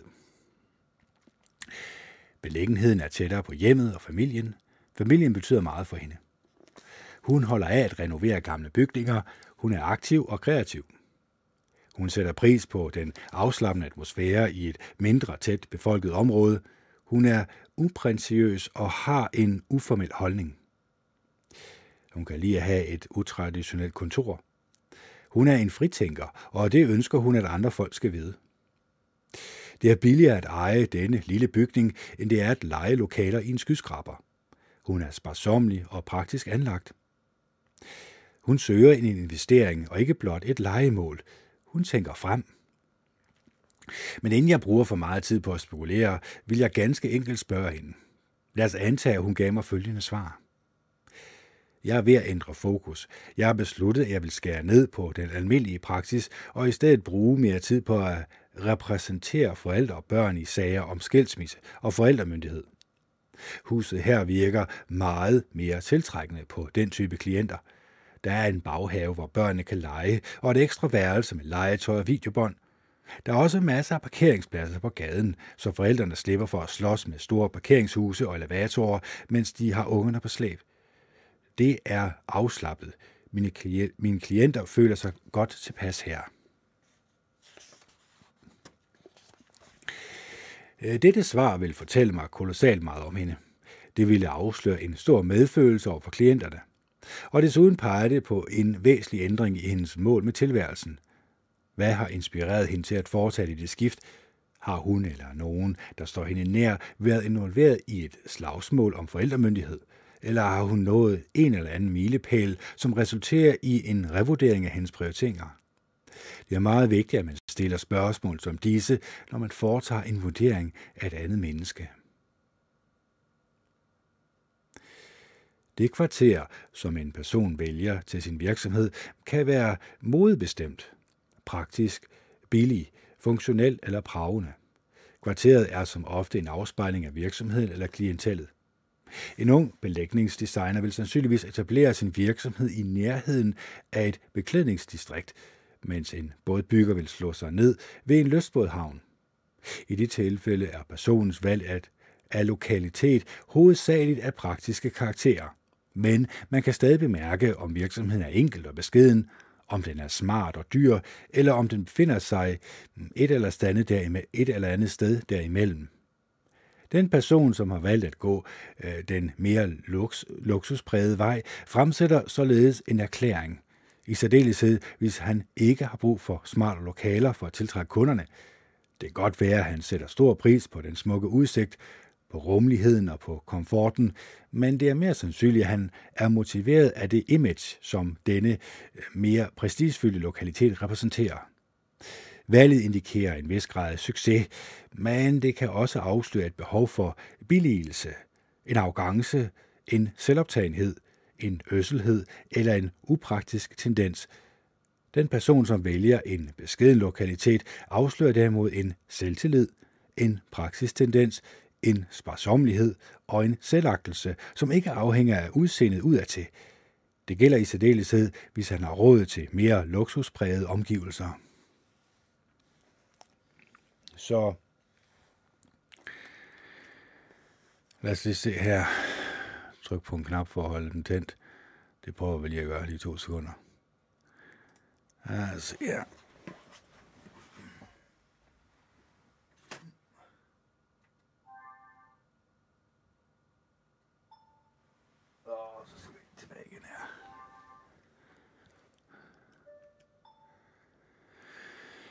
Ah, lort. Skide hamrende irriterende. Nej, det er jeg godt klar over. Skal jeg se her. Sådan der. Nå, er pis. Det er det skide, skide fjernsyn, der, der står på standby. Det duer ikke. Nå, vi skal ud i teksten her. Kontorrekvisitter. Så øh, øh, der er godt nok også meget, vi skal igennem her. Indretning, fortælling, historie, genstande på skrivebordet. Øhm, vi skal også lige have en, øh, en stopper her, fordi som sagt, nu er vi jo ved at komme ind på øh, arbejdsmiljøet. Og øh, for at vi ikke skal tage alt øh, for fulde varer, sige sådan der, så kan vi nok godt lige bremse os selv lidt her, fordi der er jo, det var jo mange oplysninger, vi, vi fik ind her i løbet af meget kort tid. Og vi skal også ligesom fordøje det. Vi skal ligesom også konsumere det og lige sådan tænke os om, hvad kan vi bruge de her oplysninger til. Fordi at øh, miljøet er jo utrolig vigtigt, øh, når vi vurderer en person, hvor personen har valgt sit kontor henne, øh, hvor beliggenheden er. Så øh, der er utrolig mange ting, vi skal øh, tage i overvejelse, når vi møder et andet person, og vi egentlig ønsker at få et øh, nærmere kendskab til, hvem personen er, øh, og hvilke bevæggrunde de har, og hvorfor de er, som de er. Og det er ikke ens betydende med, at vi sådan skal begynde at prikke til ting ved vedkommende, som vedkommende ikke ønsker, at der skal prikkes til. Fordi vi kan selvfølgelig godt komme øh, for tæt på som mennesker. Øh, vi kan jo, jeg kan jo, hvis jeg begynder at spørge ind til personlige ting, opdage, at det ønsker personen ikke at øh, tale om. Og så skal jeg jo være hurtig og villig til at trække følehornene tilbage igen. Så øh, det handler også om medfølelse. Øh, at man kan føle med et andet menneske, og at man kan tage de signaler, der kommer øh, til sig og reagere på dem. Det vil sige, at hvis der er et, et menneske, som øh, på en eller anden måde indikerer, at øh, det her område ønsker vedkommende ikke at tale om, så er det meget vigtigt, at man som menneske har så meget pli over for det her menneske, at man egentlig begynder at tale om noget andet i stedet for. Der er jo uendelig mange emner, der kan tales om, og det kan man jo også se på alle de podcasts, jeg har sat op. Der er jo ikke en af dem, der er ens. Jo, der er selvfølgelig nogle ting, jeg snakker om, der er ens i hver podcast, men øh, det er jo egentlig bare mig, der øh, taler ud fra min egen personlige erfaring, men selvfølgelig også erfaring fra andre mennesker, som jeg har øh, tilladt ind i mit liv. Og de har jo også hjulpet mig til at se ting hos mig selv, øh, som måske var mindre hensigtsmæssige, og som jeg skulle have lavet noget ved. Så det kan vi jo sige, at vi mennesker, vi kan altid øh, meget nemt finde fejl hos andre mennesker.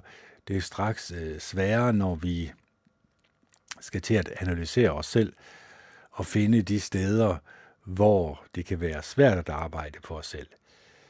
Øh, jeg kan kun være ærlig over for mig selv og sige, jamen, jeg kan også blive oprevet, som jeg sagde tidligere, med at jeg øh, kan blive oprevet, når jeg skal forsvare det, jeg tror på.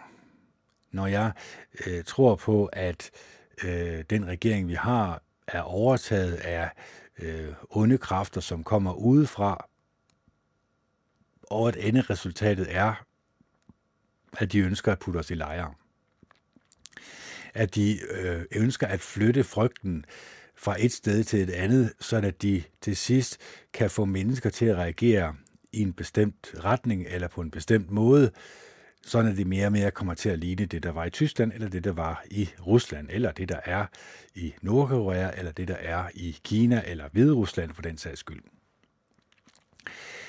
Jamen, øh, så er det jo klart, at jeg kunne godt holde min mund med det. Jeg kunne godt lade være med at pointere det. Jeg kunne også godt lade være med at diskutere med andre mennesker om det.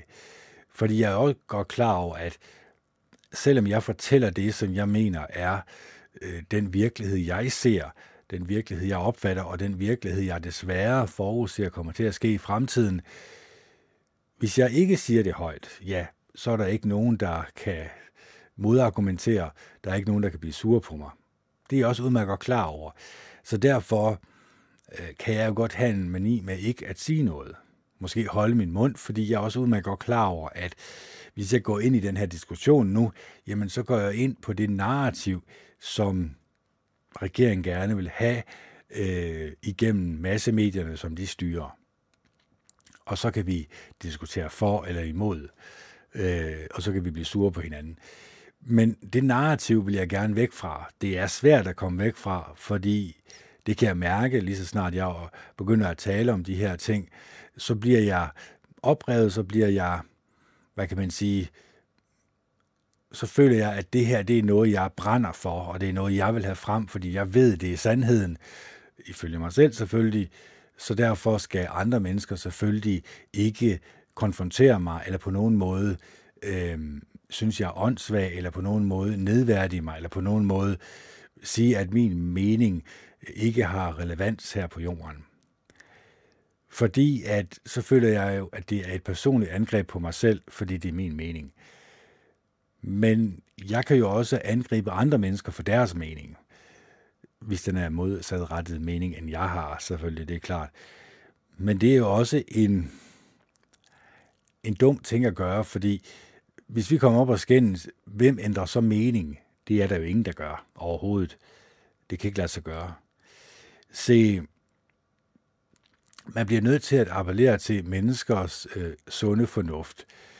Man bliver nødt til at appellere til menneskers evne til at øh, tænke sig om en ekstra gang og stille sig selv kritiske spørgsmål og stille sig selv kritiske spørgsmål over for de ting, som de beskæftiger sig med, øh, de oplysninger, som de får, øh, den tale, som de får ind gennem øjnene og ørerne. Er det det samme, som de får at vide dag på dag? Er det en frygtbaseret viden? Er det noget med, at de skal frygte en bestemt ting?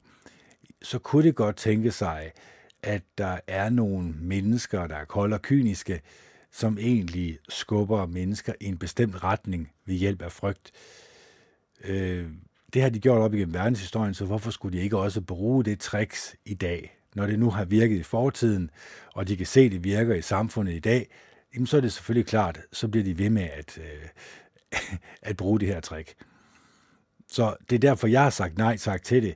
Jeg har sagt nej tak til at blive manipuleret med, fordi jeg mener, at det er meget skadeligt for mig, hvis jeg går ned ad den rute, som øh, langt de fleste mennesker er gået ned af. Enten for eller imod, så at sige.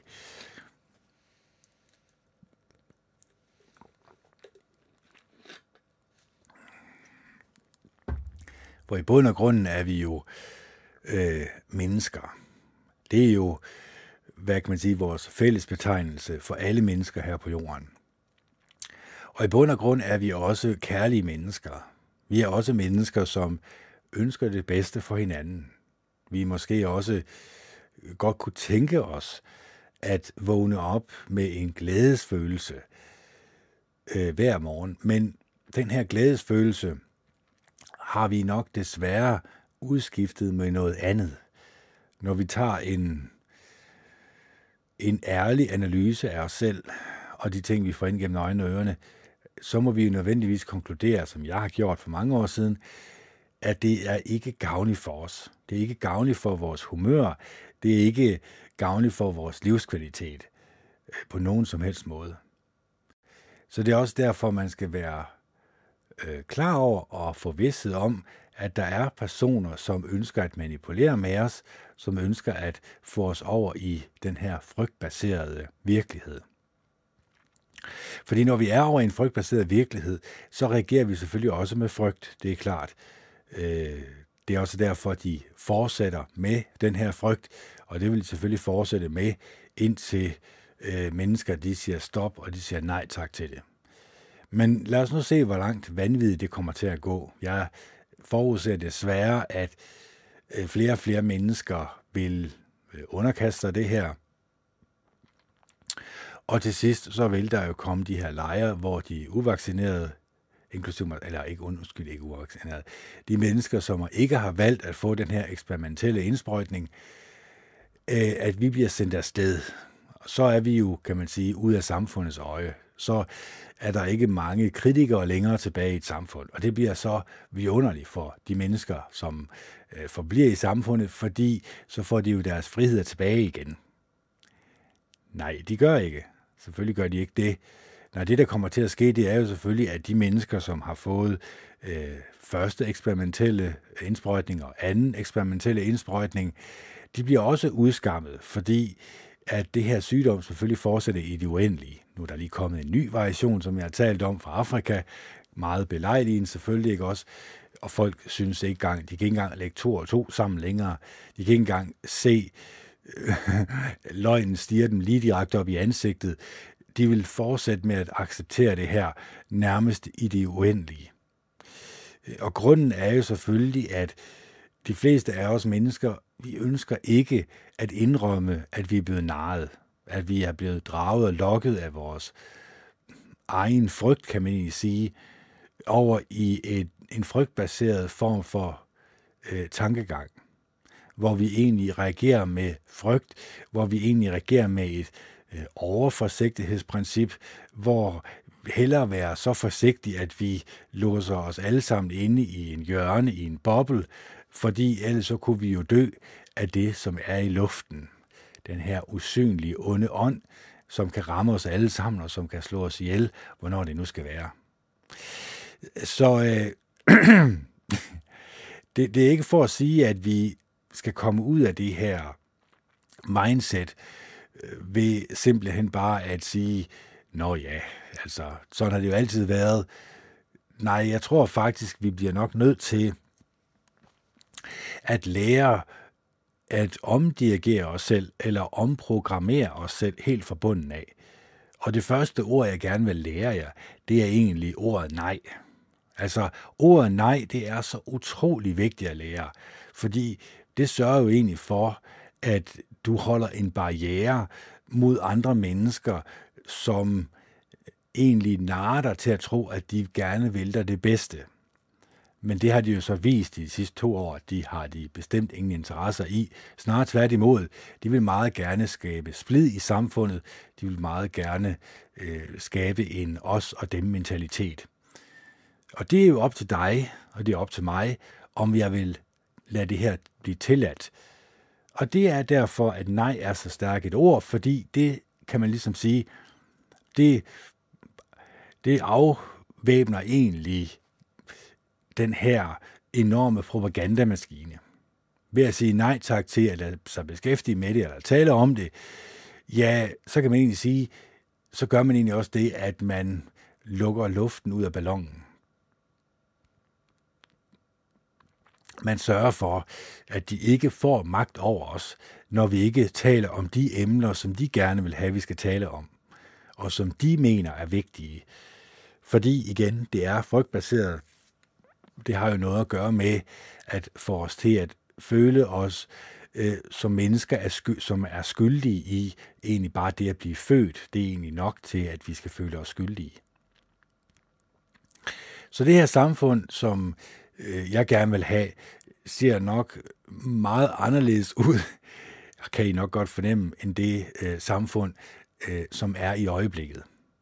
Fordi det her frygtbaserede samfund, Ja, det var det, jeg sagde med, at så vil øh, arbejdsgiverne få lov til at, at tvinge deres medarbejdere til at vise coronapas, og øh, skal blive testet i hoved og mås i to-tre gange i ugen, hvis de ikke har en øh, gyldig vaccinepas, jamen, det vil jo også tvinge rigtig mange mennesker over på et mindset af, når ja, så bliver vi jo nødt til, fordi vi skal jo tjene penge, det får vi jo fået at vide op igennem hele vores liv, at øh, det er godt at have et arbejde, og et arbejde siger vi jo ikke bare sådan lige op, fordi at vi ønsker selvfølgelig at forsørge os selv, og hvis vi har en familie, selvfølgelig også at forsørge dem.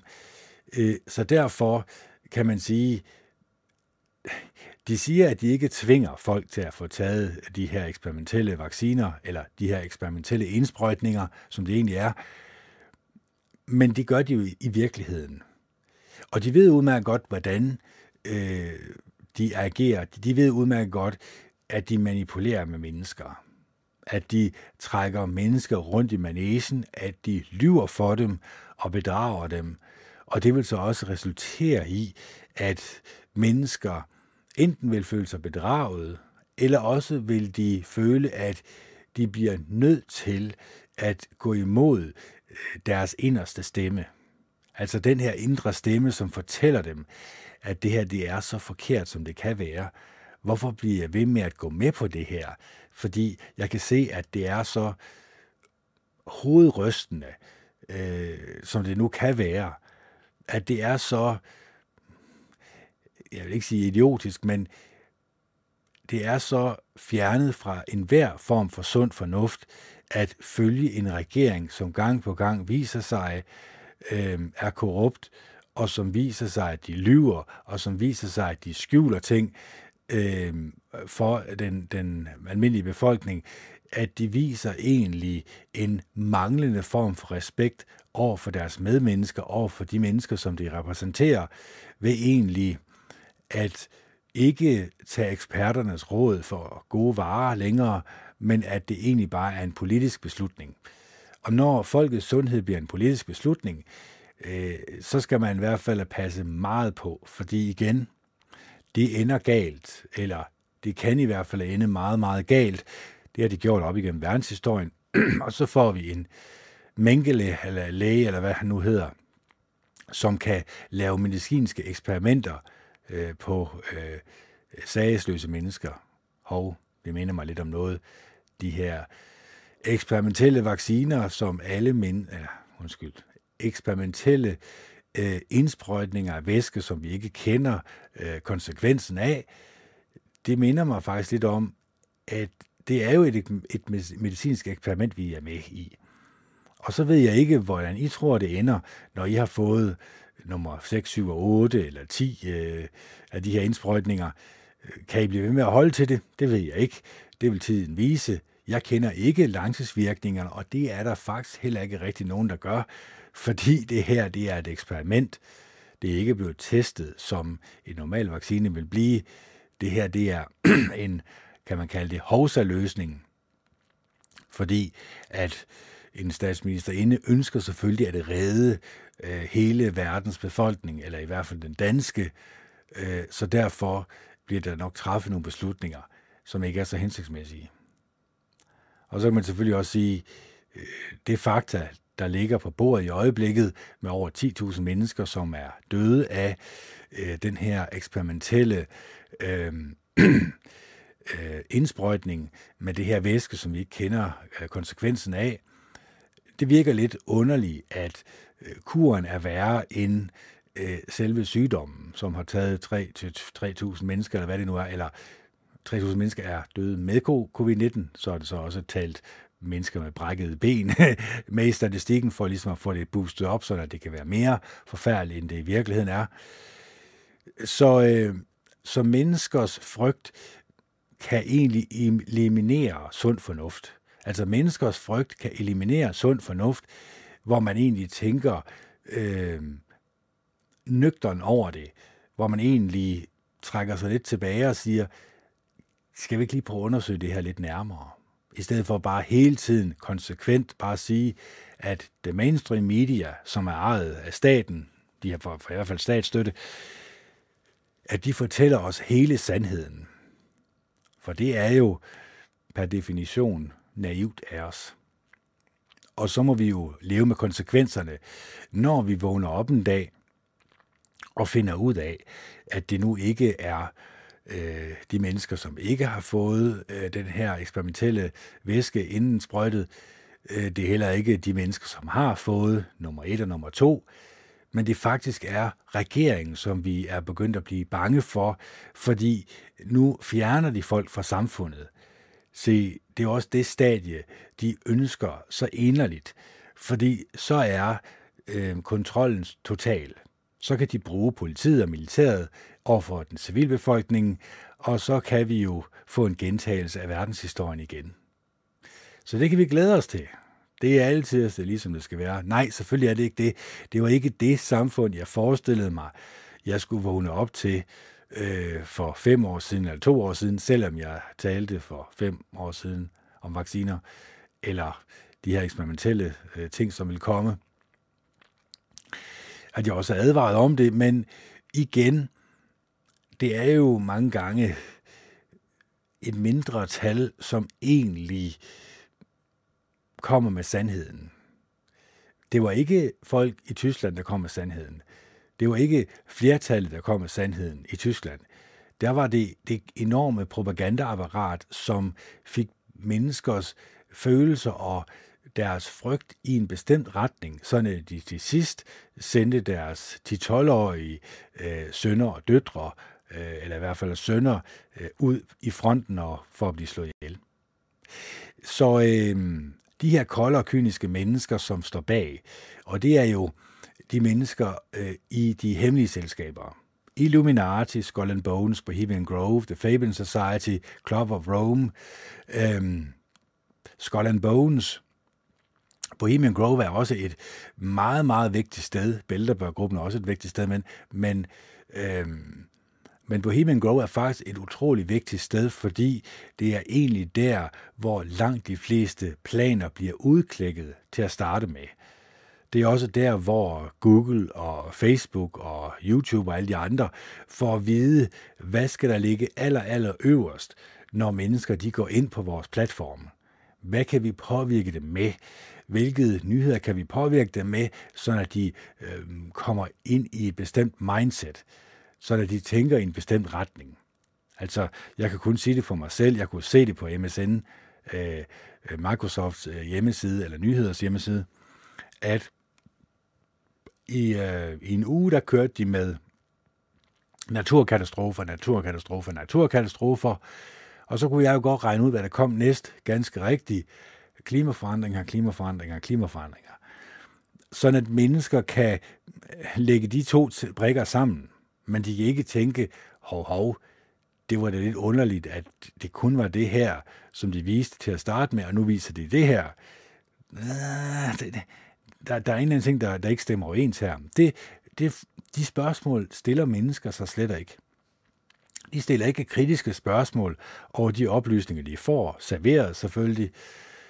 Og derfor får øh, de hemmelige selskaber selvfølgelig det resultat, som de gerne vil øh, frem til. Altså de har jo regnet det her ud i mange, mange år. Det her punkt er ikke bare sådan noget, der er tilfældigt kommet det her den her nye verdensorden eller nye verdensregering, øh, som de gerne vil have implementeret, The Great Reset, øh, af Klaus Schwab, som egentlig forklarer det meget godt med, hvilken verden han gerne vil have, øh, som skal implementeres ud over hele jorden. Altså at vi ikke vil eje noget, og vi vil være glade for ikke at eje noget. Vi vil egentlig blive ejet af staten, så at sige.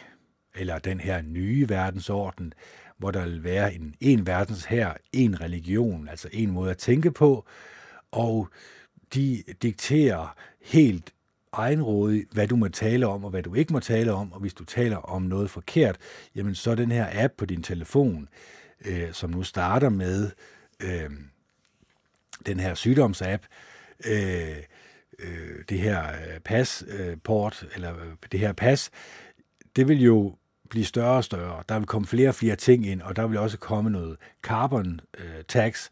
Der vil også komme Øh, en forbindelse til din bank selvfølgelig, og så vil de kunne hæve øh, penge, eller hæve, eller undskyld, tage, tage dine pointsystem, eller tage dine point væk fra dit pointsystem.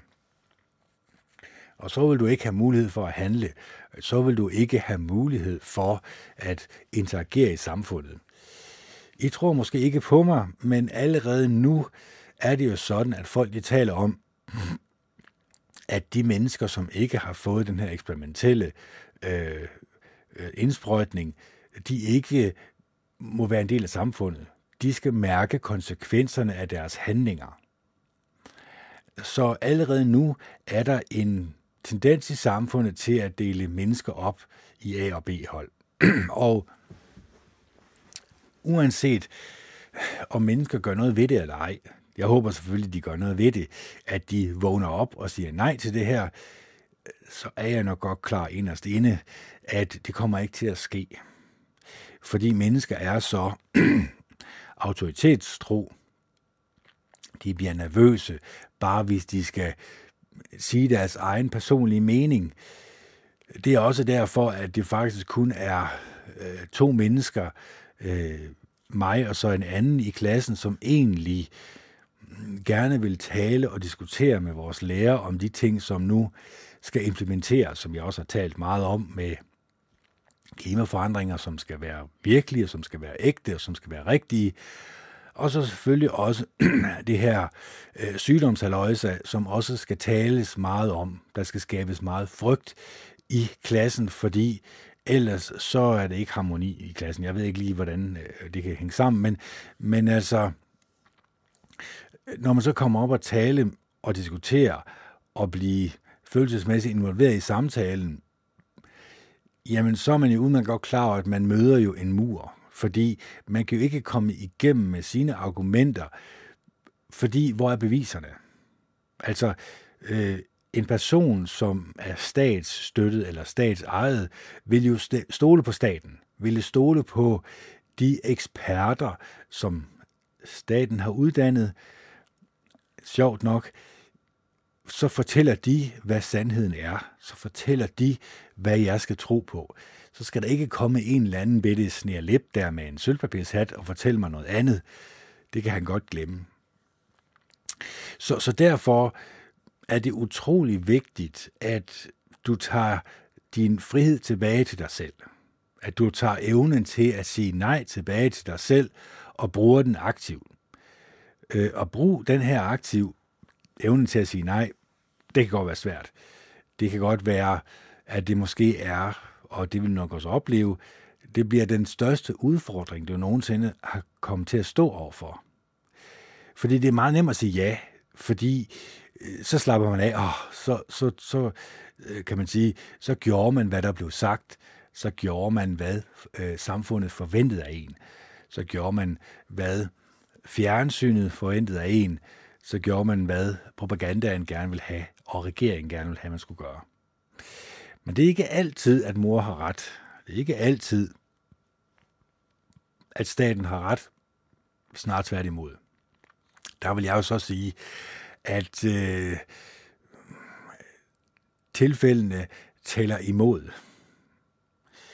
At langt de første, største tilfælde, eller langt de fleste tilfælde op igennem verdenshistorien, har altså vist en tendens til, at de har brugt de samme redskaber over for befolkningen, som de også gør i dag i det her samfund, vi lever, nu lever i, og det er meget med frygt at gøre, skabe frygt i befolkningen, og så flytte rundt på frygten. Altså det her med at flytte rundt på frygten, det er nok også det, jeg kan lære jer, er så utrolig vigtigt at holde øje med. Fordi før der var det sygdommen, øh, så var det jo de mennesker, som ikke havde fået den her eksperimentelle øh, indsprøjtning, øh, som skulle demoniseres. Hvad er det så det næste? Jamen altså, det næste stadie er selvfølgelig, at de mennesker, som kun har fået en og to, skal demoniseres. Og så til sidst, så vil frygten være flyttet. Så vil den være flyttet fra selve sygdommen over på øh, en regering, som er tyrannisk over for befolkningen. Og så sidder man i saksen. Så er man fanget så er der kun én måde øh, at undslippe på, at det er at flygte. Men, men, men hvor vil man flygte hen? USA har samme problem. Europa har samme problem. Hele verden har samme problem, fordi det er den samme en verdensregering, som har sat det her i spil. Og før mennesker, eller inden mennesker, kommer til den konklusion, jamen der sidder vi i saksen. Og der får vi ikke det her øh, gode og rare samfund, hvor mennesker øh, føler sig elskede og velkomne.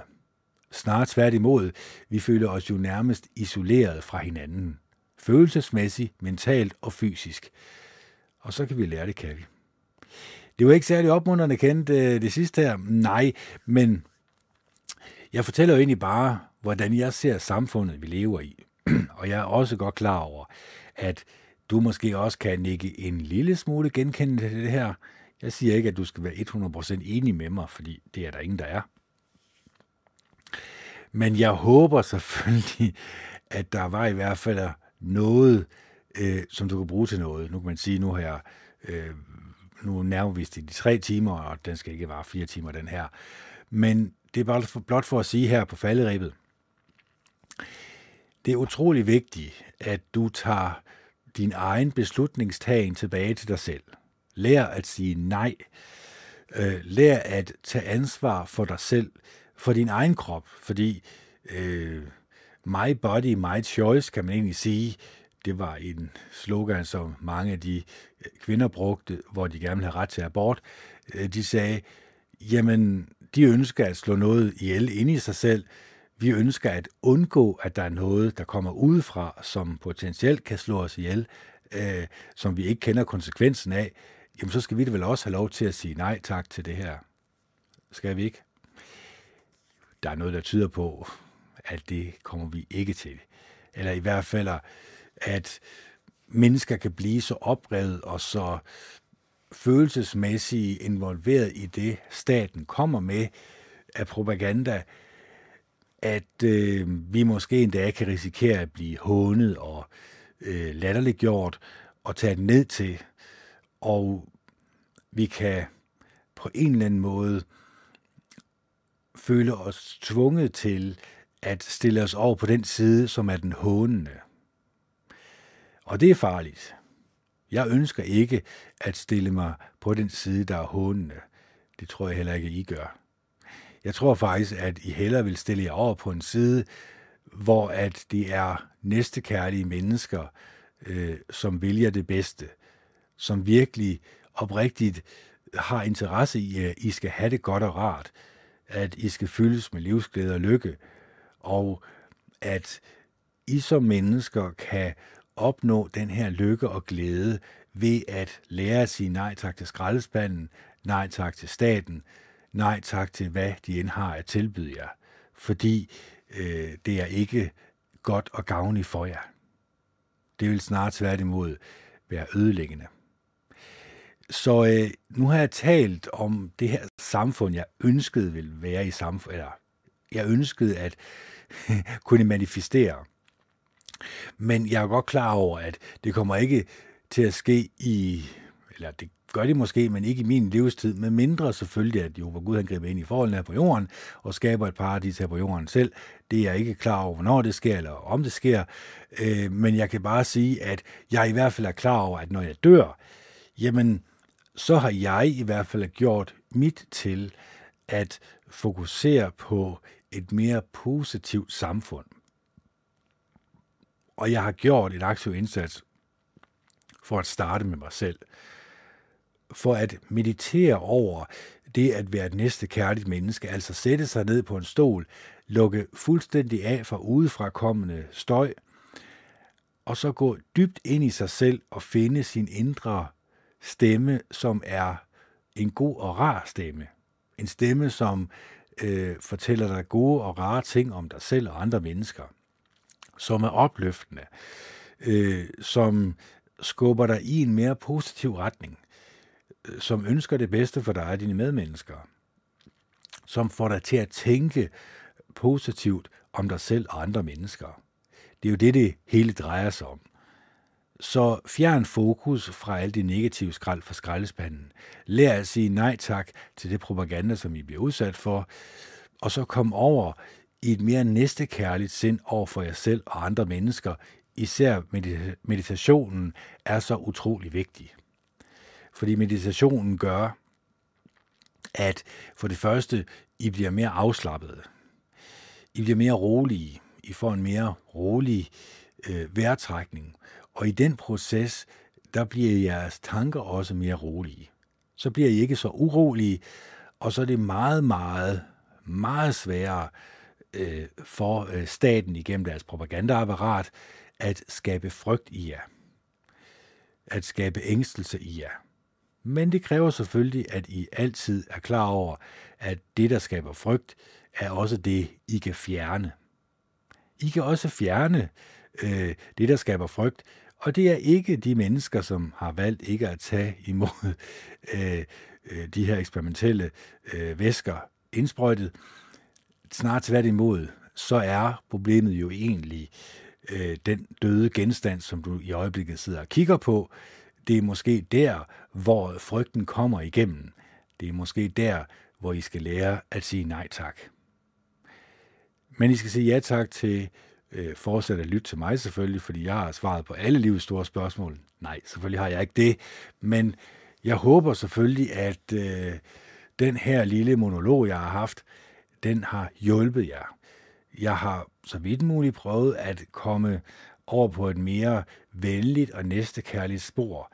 Et spor, som kunne vise sig at give os mennesker mulighed for at leve lykkeligt og glad øh, og fylde os selv med livsglæde og lykke. Så spørg dig selv, hvad er det i virkeligheden, det kræver af mig, for at jeg bliver lykkelig og glad i mit liv? Det kunne tænke sig, at man sagde nej tak til skraldespanden, nej tak til den her negative påvirkning, og så sagde ja tak til egentlig at fokusere på, hvad der i virkeligheden skaber positivitet i ens liv. Og så evnen til at sige nej tak til alt det negative, øh, er en evne, som skal opdyrkes selvfølgelig, og som jeg også vil varmt anbefale, at man gør alt, hvad man kan for at opdyrke. Så har jeg vist ikke mere at sige lige den her gang. Jeg kommer ind i morgen igen, så det, øh, der kommer en engelsk udgave igen i morgen på en times tid. Så øh, jeg håber, at min podcast var gavnlig for jer. Jeg håber, at I øh, elsker hinanden og er gode og rare ved hinanden. Det her det er Kenneth Andersen, der signer off. Det er den 28.11. 2021. Klokken er 17.38, og det er søndag. Hej hej.